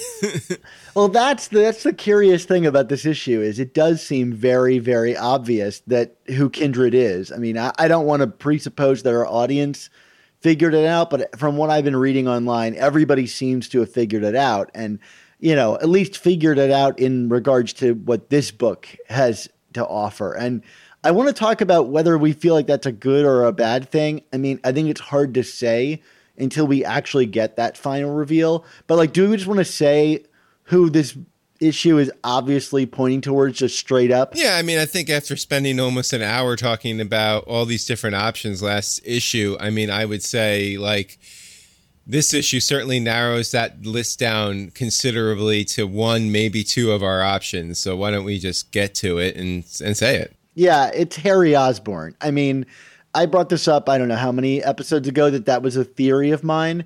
And I kind of like, I have to admit, like, reading it so plainly, nakedly obvious here without actually having the reveal has me pretty disappointed if it is actually Harry Osborn. Like, I think it's still a cool idea to, you know, specifically, I think it's a pre one more day Harry Osborn. Like, there's something that happened in Europe or he didn't really spend time in Europe when he came back. You know, there, there it, it seems very clearly that Nick Spencer at least wants us to think that this is Harry Osborn. And I think I said this all the way back when you first speculated about Harry, however many months ago, which was that, you know, you have to think one of the more curious things to happen in the aftermath of One More Day. I mean, literally within pages of the marriage being wiped away, Harry Osborn was back.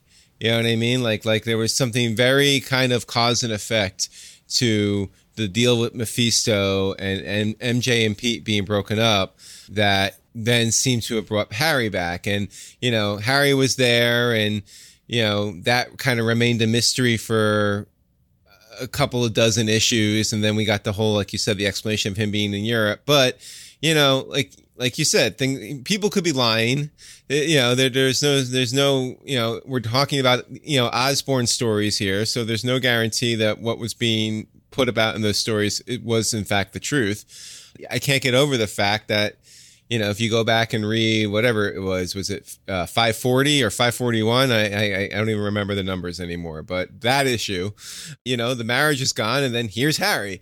The fact that Peter and MJ have gotten back together, and then this, that, and that seems to have introduced this kindred character, seems to have made sense. It, it, it does make sense. At the same token, I don't want to call it a letdown because let's see where it goes, but like it feels weird to me that this was this mystery being built up for so long when I think maybe this could have even been more interesting without the mystery, if that makes sense.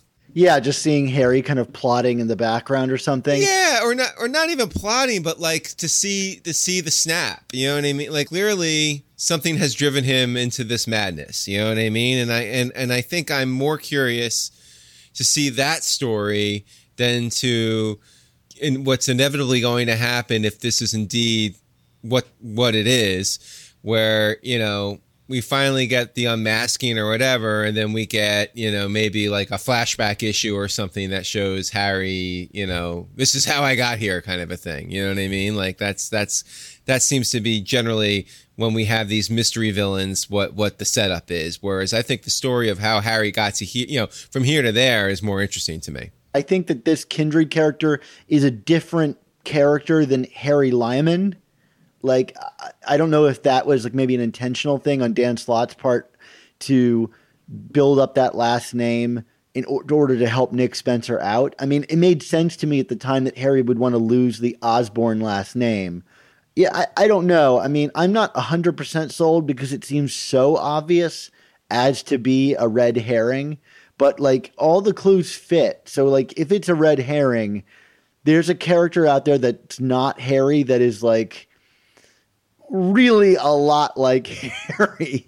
I think we're at the point now where if this is indeed a red herring, it's a subtle red herring. It's a it's a red herring the way going back to Superior that the Green Goblin was Norman Osborn. You know what I mean? Like like it was Norman Osborn with with you know facial surgery. You know what I mean? And I'm not saying Spencer's gonna redo that gag, but I'm just saying like I I think it's patently obvious it's Harry, but like you said, what's what's the catch? Is it gonna be like some kind of reverted demon demon incarnation of Harry that was, you know, basically reignited because Peter and MJ got back together? Is this just Harry descending into madness again out of jealousy? Is this parallel universe Harry? I mean, who knows? You know what I mean? Like, but I think it's Harry. I, I you know, I, I, I don't know really. The only other option based on the clues is that we've talked about again is kind of like this other version of Peter. You know, like whether it's like the manifestation of the marriage or however you want, however you want to do it, but maybe like an alternate Peter or another. I don't want to call it a clone because I don't think it's a clone per se, but like, and the only like possible clue to that is the fact that later on in this issue, when Kindred is kind of tormenting Carnage and and Cletus, is you know lets Norman get a word in, and Norman's like you know basically says you know you've always been my legacy, and and that's the thing like the the rivalry between Peter and Harry is not that Harry is the legacy; it was that Norman always saw Peter as the legacy.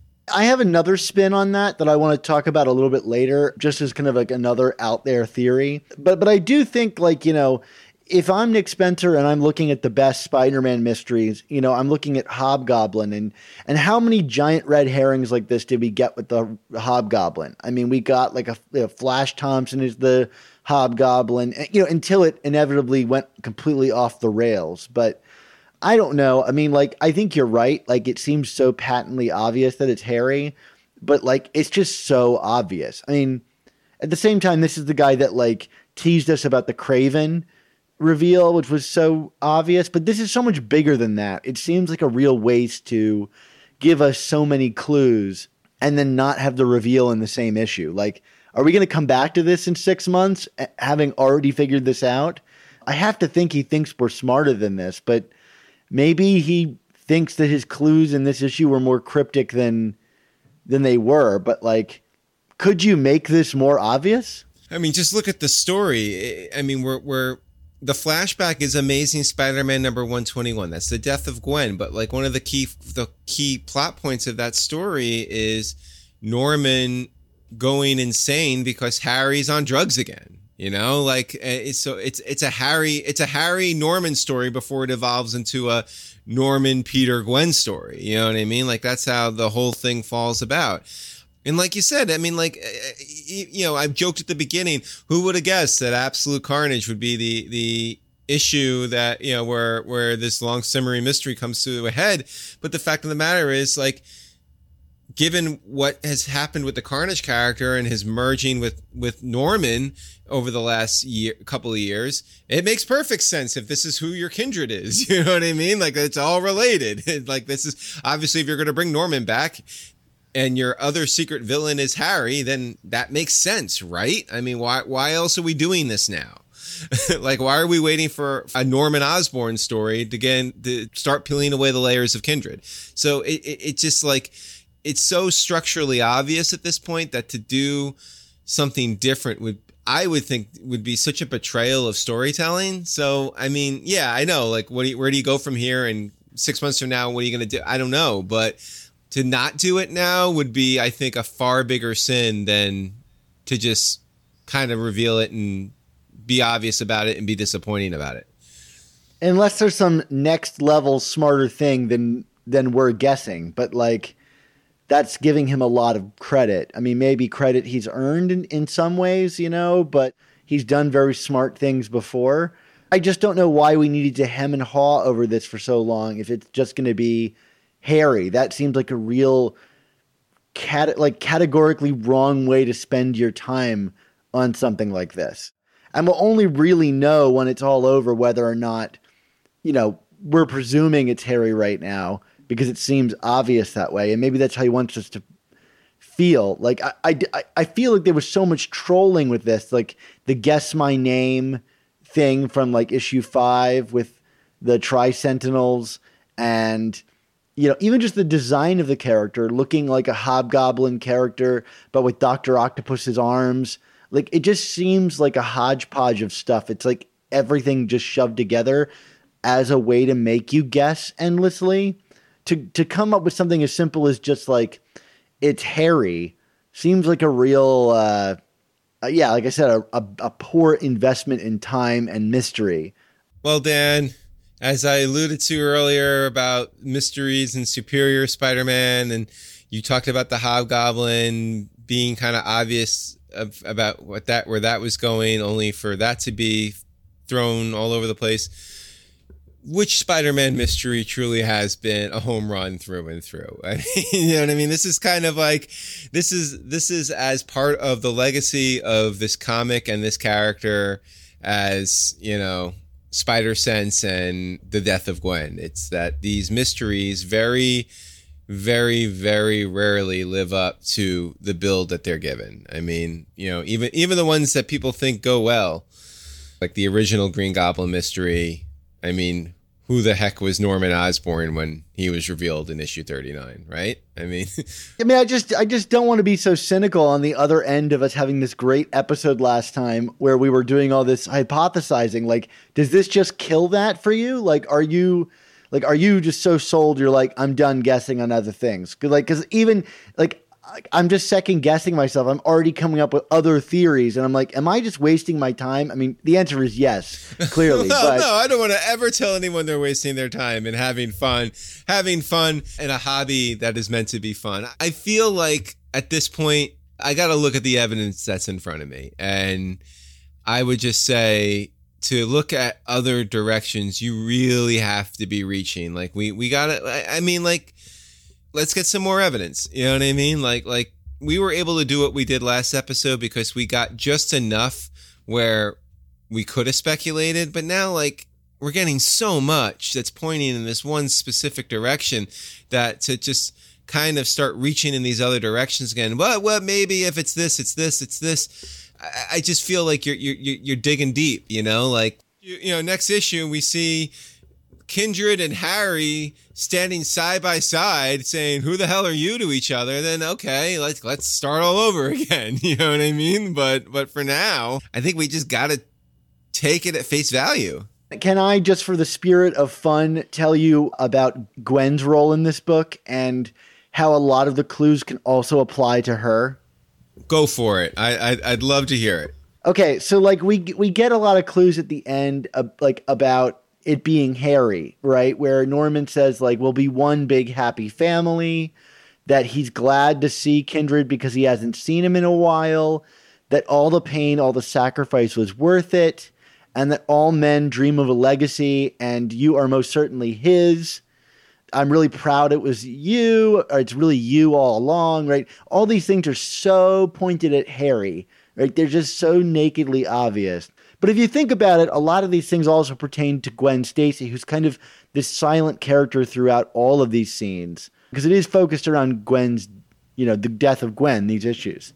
And I think like that's a character that I mean, I don't really want her to come back in in this form, and I don't think there's a great motive for it. You know, there's the idea of like all men dream of a legacy. Like it's so obviously Harry, but in the previous issue, Kindred was talking about Norman's legacy and that he is the end of innocence made flesh, and that he already has a victory over Spider-Man, and it's all a reference to Gwen's death, right? Like that's the victory that Norman holds over Spider-Man. So for Nor- Norman to call, or for well, well, Cletus as Norman to call Kindred his legacy, like all men have a dream of a legacy, and you are most certainly his. Like is it possible that Gwen is his legacy? Like truly hurting an innocent person? That's the one thing that still stands out to me. Are you going to say one big happy family? Are we referring to sins past again? Are we going back to that to that well? I do think that like Nick Spencer considers himself like Spider-Man's janitor. You know, he has kind of like gone after some stories that like really are hot button stuff to kind of and corrective things. Like we've talked about his kind of corrective mode on this. And you know, there are so many things still left to square off. Like, I mean, if I had made a list, it would like begin with like Peter and Mary's Mary Jane's child, or like is Sins Past actually canon? And if the editors feel like he has an interesting story that can allow him to address that finally, I, I, based on his track record, I would think that would be in his wheelhouse. And I think there have been like some kind of nods towards that story, even obliquely, right? Remember, we had Kindred even use the words past sins in a previous issue. Like, I don't want to read into it too much, and I know that I already am, but like, I, I don't want to like forget that like a good red herring is one that can be read both ways. And I think he is careful with his words, but it, but it does seem so obviously like Harry. But there, there are still, there is still some wiggle room in my mind. Now that you explained it, now of course I'm like, huh that would be the last kind of swerve in my mind. We never got the resolution in Clone Conspiracy about what happened to the Gwen clone, right? Yeah, we don't know what happened to that clone. She just disappeared. I mean, it's presumed that she's dead. It's but, presumed, but, but yeah. you know, in the immortal words of of Kingpin, there is no body, there is no corpse. right, but but we also have Mysterio's word that there was a man that tortured him in hell, you know, for a long period of time. So Mysterio would have to be dead. At some point, we have to just trust, like you said, we have to trust the words that are printed in front of us. And the minute we begin to disbelieve one thing, it all comes tumbling down. So for all of it to stack up so obviously on Harry, it just seems so obvious. And the only reason I don't want it to be is because I just think that to reveal it in an issue like this is so super lame without actually doing a reveal. So I like I want to create other things to give him the benefit of the doubt, but like I don't know that that's earned. But people have read this and they probably came to the same conclusions as us. I think all of this kind of psychological play of this, the idea of Peter blaming himself for both the symbiote being on Earth and for like Gwen's death and having them kind of like linked together is an interesting retcon. Like the idea that like he put the symbiote on because he knew after Gwen's death, like his strength wouldn't be enough to have prevented that. And so he wasn't going to let that happen again. And so the symbiote was a way for him to power up and, you know, obviously come out victorious in Secret Wars, etc. And that, like, the it's your fault, it's my fault stuff is really great psychologically. And it builds to this great sequence where Peter, like, gets up off the ground and, like, beats the crap out of Carnage and with several like great allusions to Spider-Man comics in the past. Like there's the Amazing Spider-Man 316 cover that's reversed in this in this issue where it's Spider-Man standing over Carnage instead of Venom standing over Spider-Man on the cover. It's like I thought that was really clever and this is like one of those classically like Ditko and like Amazing Spider-Man 33 type constructions where it's the like Peter slowly picking himself up and and beating off an unbeatable foe. And I thought it was handled excellently here. There's a lot of great play in terms of visually and, and story wise. And I did find the the symbiote connection to be a little odd. You know, go back and reread Secret Wars and it's just so much more benign and naive than that. And I don't know, like I but then again, not trying to overread into it, but like trying to get into Peter's brain, I could see over time, and especially in the context of something like a catastrophe, like what they're dealing with in Absolute Carnage, him finding a way to take something otherwise innocuous and turning this into this really like big betrayal on his part because you know he was trying to take a shortcut. But like you know in the comics, if you go back to the source material, it's not that. It's never been, you know, like it's always just like, oh, my suit's my suit's trash. What should I do? Oh, look at this black goo. Maybe that'll help. You know what I mean? Like it's not it's not like I'm weak and I need this, you know, like to go there, you're, you're, I guess you're taking the leap that Peter is just, his guilt is so neurotic that it would manifest like that for him in retrospect, which is kind of, I mean, I don't know. Not a huge leap, but a bit of a leap, in my opinion. I, I just like that, like, in a moment, like, o- over the years, Peter begins to kind of like, and I don't know if this is suggested by the text, but like that Peter is kind of looking back on his life and creating his own narrative for his own weakness, which is like something that Peter does. You know what I mean? He he will find a way to feel guilty about most anything, and I just thought it was a, a nice moment of him kind of putting that guilt aside and saying like, well, you know, I will fight back. Just to you know preface that too, I like the bit with Kindred putting the centipede in Norman's ear to prevent him from killing Spider-Man, so as to like preserve the kill for Norman Osborn. I thought it was like a really interesting beat and you know, you always get those moments where it's like Spider-Man's like going to be defeated at the end of the previous issue by Carnage and realistically there's no way out for him there. Like Carnage would eviscerate him in a second. Felt like a cheat that wasn't really a cheat. Like I I bought this. I thought it was kind of a neat way to see Kindred actually interacting with Spider-Man's world in a physical way more than he kind of typically does and it was kind of neat beyond the the the clues and stuff like that, I liked a lot of the interaction between Kindred and Norman Carnage or Norman Cletus, whatever you want to call him. I mean, like, you know, there's this great conversation where Kindred is saying, you know, basically like, why why why do you hate Peter so much? I don't get it. You know what I mean? Like like what is it? Is it just about the costume roles that you play? And and like to me, that's a really insightful question to be asked of Norman Osborn because you know, just like I alluded to earlier in the episode, you know, when when these characters are first introduced, there's no context for any of this. It's it's you know like Norman Norman is just this kind of you know cranky little offbeat industrialist that that intersects Peter's world because he happens to go to school with his son, but like you know, like this visceral hatred to to to carry on this blood feud that that has evolved, and you know, obviously, it be it, it's been born out of these the stories themselves. I mean, once you have a story like Death of you know the the night Gwen Stacy died, I mean, anything is possible from there in terms of these two characters. But in general, it's like yeah, why why does why does he hate them so much? What did Peter really ever do to Norman?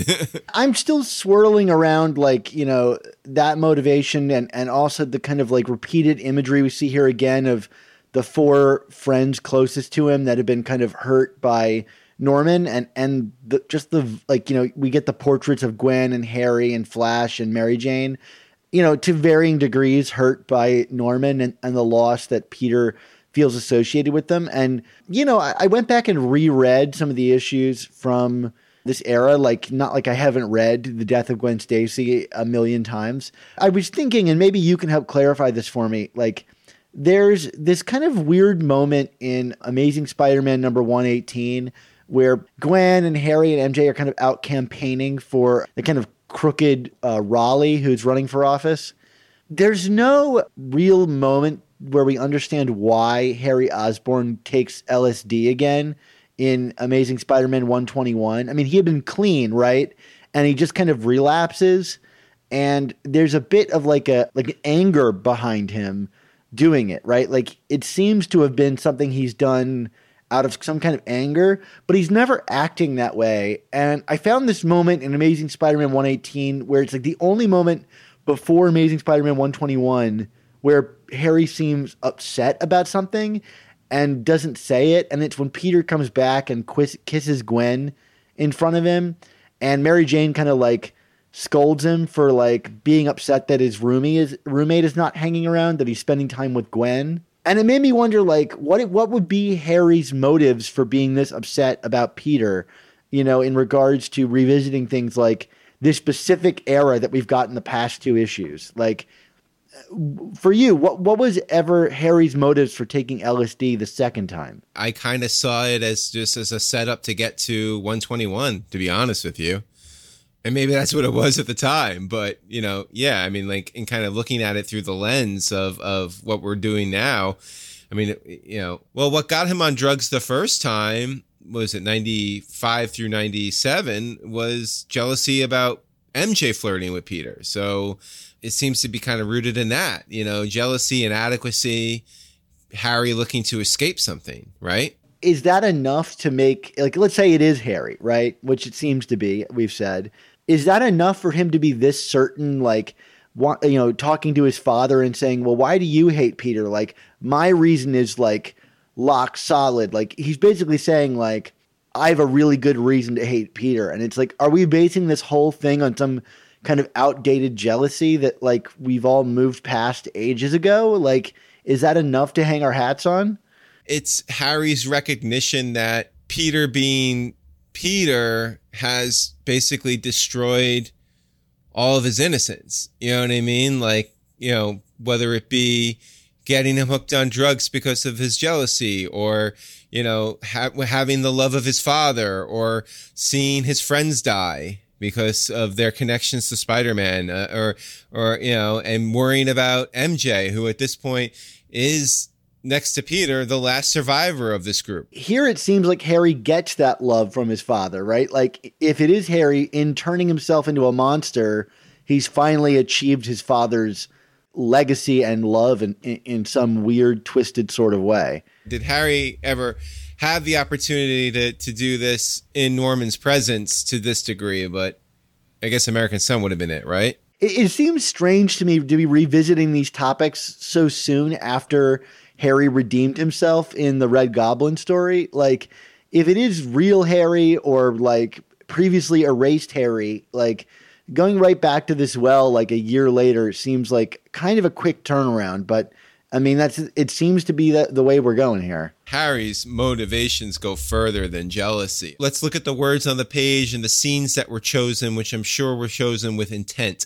This idea of Norman going to Peter in 121 saying it's your fault. In essence, I feel like if this is indeed Harry or or just Kindred in general, like this is Kindred saying to Peter, "This is all your fault." And by all, I think it's everything. Like you know, like you being Spider Man, you being you, you being Peter Parker, have caught have have wrought this upon us. And you know, like we're going back to these flashbacks of our youth, of our innocence, and Gwen is dead, and now Flash is dead, and MJ is the last vestige of this, and you know, and, and, and Harry is a is a drug addict and a screw up, and you know, always in the in fear of his father. Right, and that would make sense why Kindred is like keen on protecting her in in some weird way. Well, there you go, guys. Uh, I guess it's Harry. Mark, do you want to do a grade for this thing? Because like, I don't know if we talked enough about like how great I felt like this issue was constructed, but like as disappointed as I am in like this seeming this was a cool to be comic. A, yeah, it was uh, for a non-reveal reveal, which I found disappointing. This was a really cool comic. I'm not going to hold what I'm suspecting the reveal to be against it. I, am giving this an A minus. I liked it again. I think it was just as good as the last issue. It's an A minus to me, and I'm like, it could really hold that position if this is a red herring, like a, a smart red herring. I'll th- think this issue was even cleverer. I have to I have to adore a well constructed comic, while also kind of saying like, God, I just you know, uh, I, this is a weird way to tip your hat. Like this isn't a tip of a hat. This is a waving of a flag it's well constructed. It's it's it's an, it's interesting in in how it's constructed. Great use of an event tie-in. I mean, like my goodness, if if all Spider-Man tie-ins could be this good. I mean, like here's the thing: like this issue is a plus issue. If the end of the issue, Kindred walks away from Norman, pulls his face off, and it's Harry. Like to me, that's the that's if if that's where we're going, that should have happened here. But that's why it's A minus.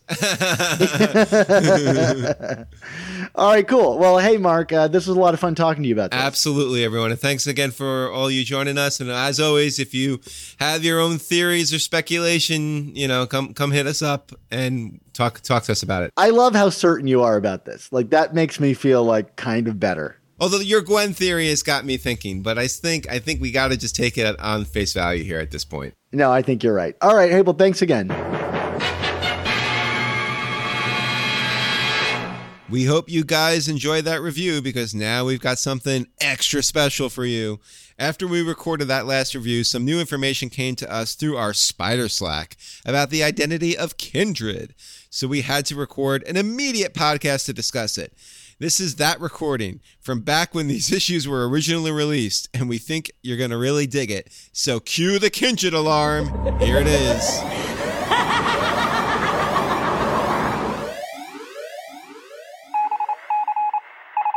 Breaking speculation about the identity of Kindred. Well, welcome back, everybody. I am Dapper Dan Gvozden, and I am joined by my co-host here today. Introduce yourself, co-host. Hello, it is I, mischievous Mark Ginocchio. Dan, how are you? I'm doing really well. You know, normally we meet up to discuss new issues of Amazing Spider-Man, but today we're doing something a little bit different. You know, last time we talked about an issue of Amazing Spider-Man 2 weeks ago, who could have imagined that long ago?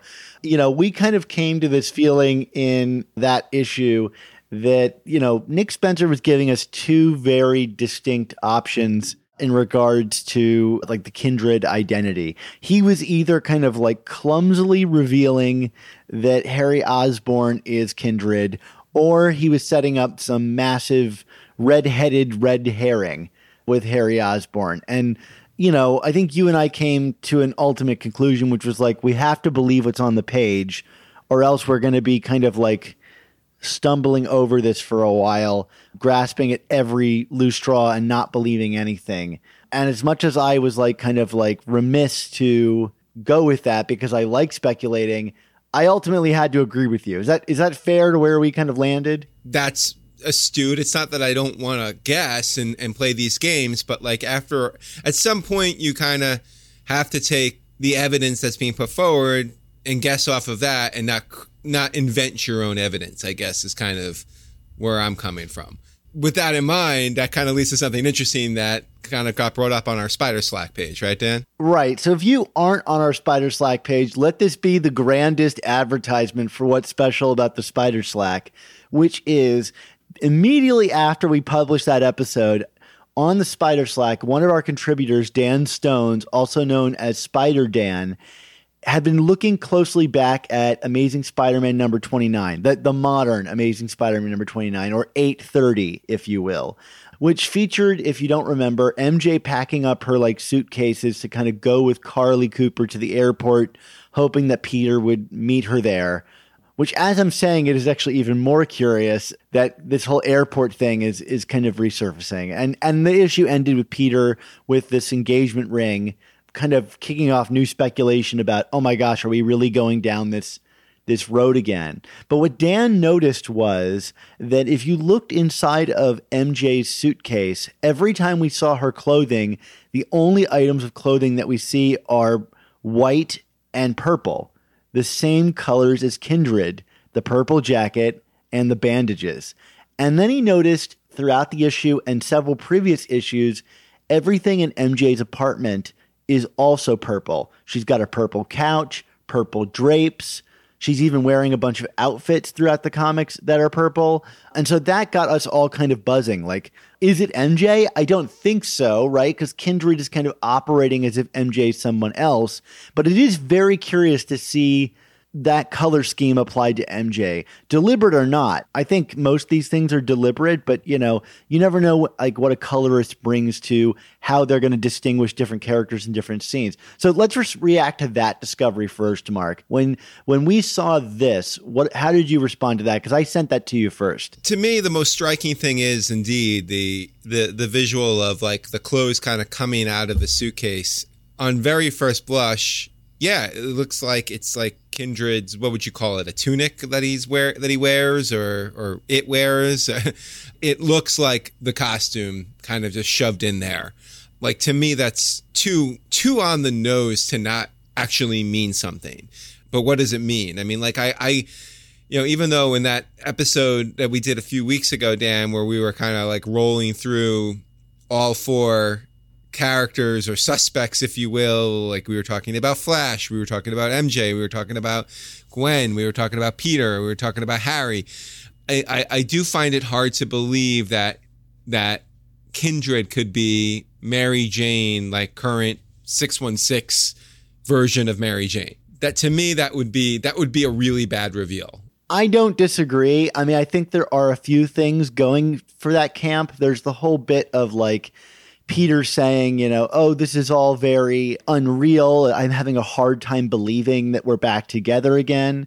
Like, uh, we've been skeptical of that. If you read any articles with the creative team or the editors on this book about the Nick Spencer run, they've all been teasing that Nick has like some big surprise, you know, waiting in store for the MJ thing, like that it's all going somewhere.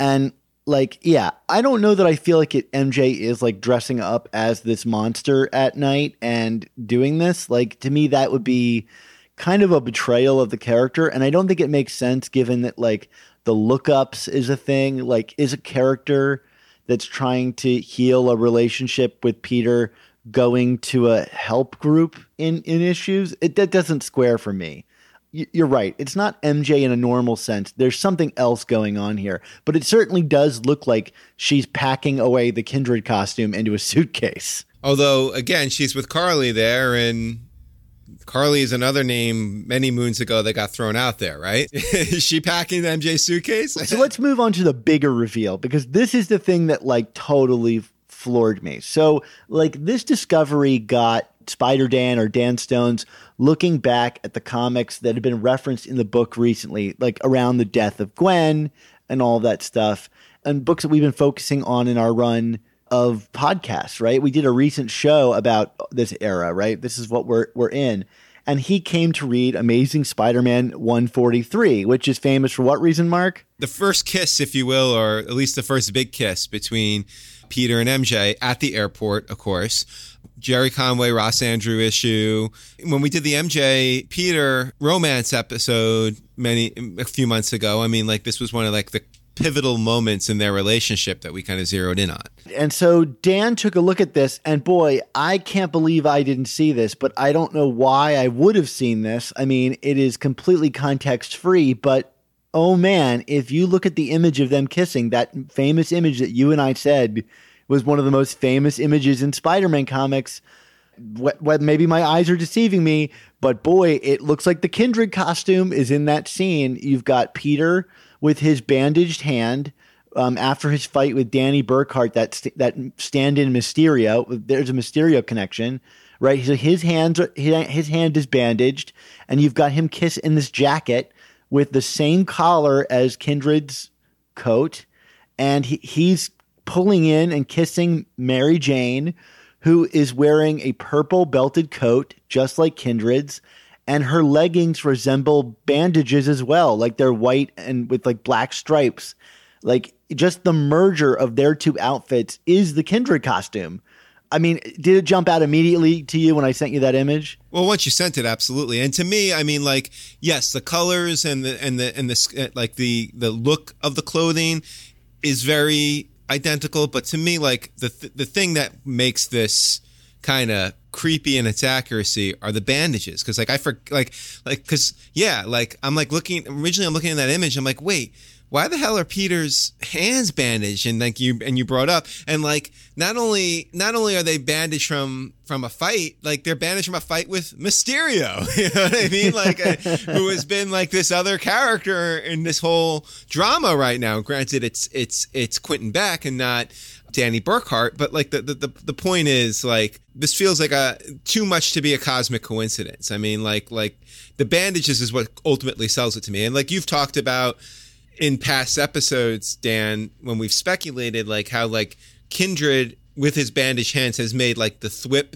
um, motion with his hands. So yeah, like this looks like Kindred. So what? We're, we're Kindred is Peter and Mary Jane from issue 143? Like, what, what, where is this going? That's the thing that's going to be interesting to kind of square. I mean, like, oh, first off, let's just say, do we think this is 100% something? Like, is this a real thing?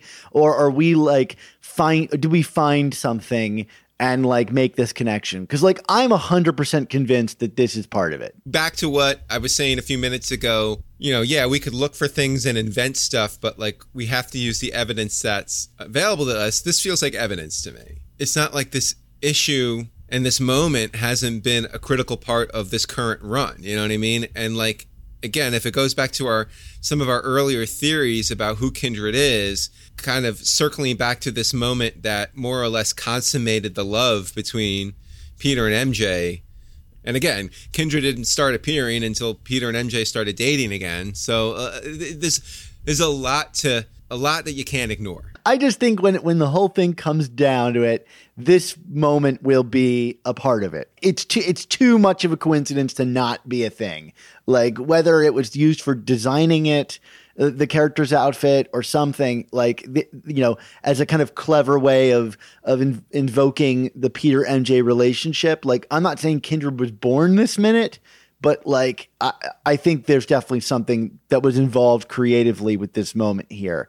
That's not even to say like like I was uh, alluding to earlier is the Amazing Spider-Man 29 as we mentioned in that very review of that episode is another one of those Peter and MJ at the airport thing. You know, like like it may not have like a flashback like to the like Amazing Spider-Man 121 but it might as well have a flashback to 143. In your opinion, what is what is Kindred? Because it's not it's not like I said, it's not actually Peter and MJ from 143, but it's something kind of more intangible than that, right? I, I think so. I mean, I think it's one of two things and that I'm leaning towards now. I don't think that it's Harry Osborn. I mean, maybe there's an aspect of Harry Osborn that's tied into this, but I just don't think that that's what it is. I think, like I said earlier, he's a red-headed red herring. I think there's two avenues you can go down for this. It's either the like some weird metaphysical av- avenue, which we've been discussing on the show for months now, or I guess a year now since I first guessed it, which is that it's like some amalgamation of the spider marriage that was taken in the one more day deal that is kind of like personified and coming after them. And I still ve- feel very strongly in that camp. I started really thinking about this, and I've heard a lot of people say this on the internet, like, oh, maybe it's the spider child, you know, that was stolen away, you know, back in the end of the clone saga, like, you know, Peter and, and Mary Jane's baby. And I just thought, you know, they're not going to do that because it's been such a, you know, it was forgotten for a reason. And I can't see an editorial team being like, let's dredge that up again. It just doesn't seem like something you'd want to do. But could it be the child from one from one more day that shows up? I think it could be. The only reason that I'm introducing this like back into my mind now is that there is an Osborn connection to this. And there's the idea, right, the whole like Osborn is innocent, you know, made or the death of innocence made flesh and like if Osborn's greatest victory isn't Gwen, in fact, the next biggest, you know, thing that he probably did to Spider Man was steal his child. You know, uh, uh, living, dead, wh- wh- whatever that thing is, and that Peter and Mary Jane have never mentioned this person ever again would give them good reason to hate Peter, right? Like, would give like like of course this thing would would hate Peter for never thinking of it or for longing for Gwen over his own child or giving up the memory of the child in the one more day deal. Like, I think there's a way to incorporate the child element into this if that's where they're going. But I still think the stronger story to tell is one of the marriage as like a villain. Because it seems like all roads are pointing towards that. We've not gotten imagery invoking children or anything like that. You know, maybe the ring around the rosy is a is a kind of allusion to childish rhymes that or something like that, but I, I don't really know. In defense of it being the child, which you know, I, I get why you're you're leaning against it, but like th- this is like a part of spider history that doesn't get brought up anymore. But it's also like it's never been definitively retconned, correct? No, I don't think we've ever dealt with it again after it happened like basically pretending it never happened is not the same as retroactively wiping it out from con- you know what I mean like like eh, so like you know if it hasn't been retconned it's fair game that it still exists I mean it's in the same vein as and I hate to say this, but of sins past, you know what I mean? Like it's it's it's you know that has not been effectively retconned either. I'm not actually suggesting we're going back to Sins Past year too. The reason why it's never been brought up again is because like I think like a lot of creators just don't want to touch it. You know what I mean? They're like, what do what do we do about this idea that they had this kid and the kid and, and and like even the way it's addressed in One More Day with the child, like I feel like I've always been like, wait, is this the child that Osborn killed? Or is this something else? You know, like like they kind of like make it sound like, oh, this is a child you'll never have because you're giving this marriage up. But it's like, but it's just very strange to me, and that's such a strange era of comics, the 90, you know, 90s when this all happened, and yet like we've been revisiting them the, that era with a plum. You know what I mean? Like it's it. I mean Ben Riley's back. Like it's not taboo anymore to be talking about these comics. So like if Spencer Nick Spencer went to Marvel and was like, no, I want to I I, I want to do something with the child.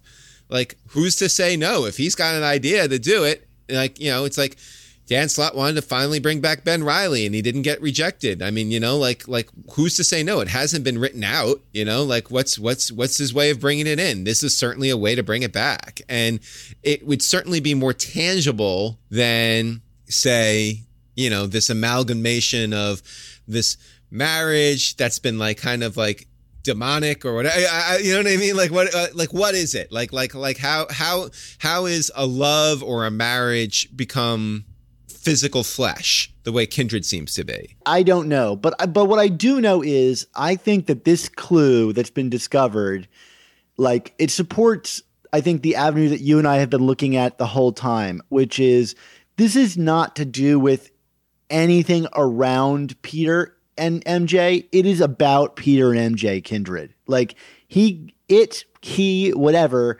came back because they were starting to get back together again. Like I, I really think that like all of our guesses need to be squarely planted in the this has something to do with Peter and MJ, right? I mean, because the story is headed that way too, and we're, now we're getting you know uh, solicitations like the solicits we got for December that are suggesting that there's a big Kindred story coming up, which I imagine is going to be the reveal of who Kindred is. I can't imagine we're going to have another big Kindred story that's not the reveal at this point. Although I've been wrong before. I thought issue 25 was going to be it. Well, they revealed his his or her name, Dan. So. yeah, and that helped us out so much. But I mean, yeah, kindred, right? I mean, it's right there. You know, it's it's right there in the name. I mean, the other thing worth noting too is, I mean, hypothetically, if it is the child of Peter and MJ, you know, as has been established in like the, the Spider Girl series and stuff like that, this this character in all likelihood has powers, right? and and Kindred clearly has powers. I mean, because that's the other thing that's never sat right with me with Harry being Kindred, because it's like, I mean, I know Harry has taken the Goblin serum to become the Goblin, but he doesn't have supernatural type powers. You know what I mean? Whereas, and like some of those poses of like Kindred jumping into the scene, you know, are also very Spider Man esque and yes, I guess if it's again this kind of amalgamation of spiritual uh, Peter and MJ, love, marriage, whatever. I, I mean, I think that's part of the issue too, Dan. Is like I'm trying to describe this to you, and I can't just say it's this. You know what I mean? Like, but I could say it's the child. You know what I mean? And like at the end of the day, I feel like for it to be an effective reveal, it does have to be I take the mask off and it's who you know what i mean like yeah well, I, that, that's what i'm pushing back against a little bit i mean like look if it's the child i'm very interested to hear the explanation of what went on there you know but i think no matter who it is there's an explanation that's going to go on there and i think like the like the the the the wow of the mask getting pulled off like i mean if we see the, the mask get pulled off and it's the child, I mean, are we going to recognize it? We're not. You know, like oh, it looks kind of like Peter and MJ, I guess, or it's it's like May Parker or something. Like it, it won't have that punch. Wh- whoever it is under the mask, like, is going to need a massive explanation for what it is. You know, like regardless, unless it's Harry Osborn, and even if it is Harry Osborn, like the powers thing doesn't bother me so much because I, I imagine these powers are are hellborn, whatever they are. It's the demogoblin thing. It's the like I went to hell and gained these powers in hell. And like, you know, I don't think anybody thinks that like this if it's Harry Osborn, it's the same Harry Lyman that was, you know, fighting the Red Goblin 30 some issues ago. Like they're thinking it's the Harry that like actually died and whoever this Lyman character is is not the same guy. That will be the wrinkle I I would I would plumb. But but like for me, finding this clue in regards to the purple and white bandages during the first kiss, I, I feel very solidly in the camp of this is about Peter and MJ, and whether it's their love child or their love itself manifest, it's something like that that we're looking at here. This is a good development in this obsessive s- story breakdown that we've been doing over the past I mean, you know, it's for the past couple years, but like with serious velocity over the last few months, I would say. So, I mean, you know, go check out the Spider Slack people, right? yeah. This is a good commercial, including me, I guess, but then we, we won't get into that. yeah, I mean, like, look, Spider Dan, Dan Stones, great eye.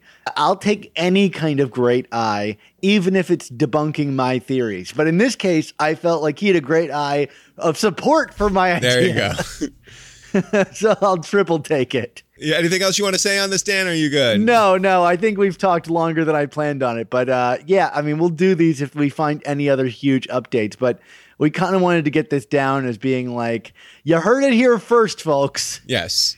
We have to validate ourselves no matter what. thank you, Dan Stone. Right. Excellent. And thank you all for joining us, as always. Always.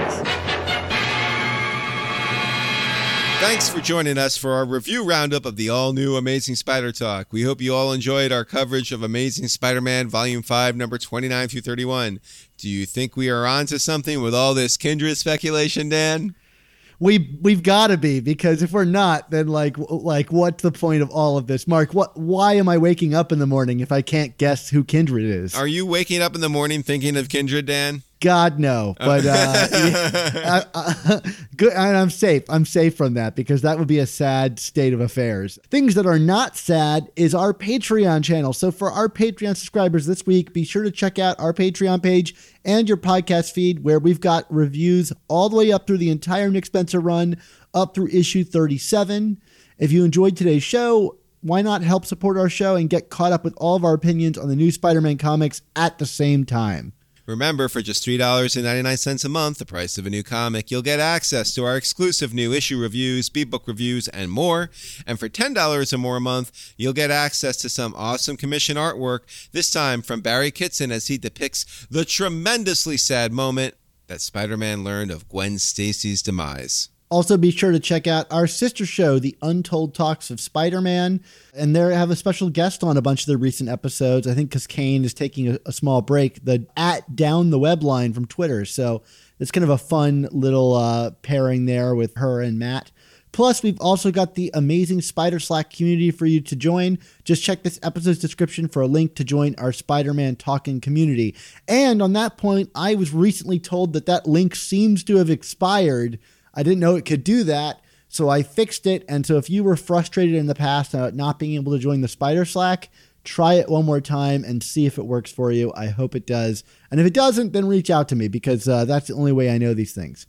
And a special thank you to Rick Coste, our amazing, spectacular, adjectiveless, sensational web of editor who cut together this very episode. Rick, why don't you tell us a little bit more about yourself and where we can find your work in 2020? Most of my work can be found at rickcoste.com. There are links there to my audio drama work, as well as a link to the science education series about evolution called Evolution Talk. There's also a contact page, and I'd love to hear from you. Take care, everybody. Awesome. Thanks again, Rick. Mark, where can we find you online this week? Well, you can always find me on Twitter at Chasing ASM Blog. And uh, while this is not online, you can find the book I wrote online, which is 100 Things Spider Man fans should know and do before they die. I saw a bunch of you on Instagram message me saying that you got copies around the holidays. Thank you so much for your support. That really means a lot to me. I'm glad the book, all these years later, is still kicking around. That, that, that means something to me, Dan. And where can I find you, Dan? Yeah, you can find me on Twitter at at Sup Spider Talk. Uh, it's what I'm doing right now. I'm not writing anything special about Star Wars anymore. That season of my life has gone, and frankly, I'm kind of trying to like whittle down the amount of Star Wars hot takes I see on the internet. I'm just kind of exhausted of it all. So come for me for Spider-Man stuff. If even if you were sick of my Star Wars hot takes, I need to find more of your Mandalorian reviews, Dan. Although I have to admit, I like Mandalorian, so maybe I don't need to find your reviews. I did like it in the end. I think the last two episodes were really solid. It's just episode four through six where it's like, are what is this show?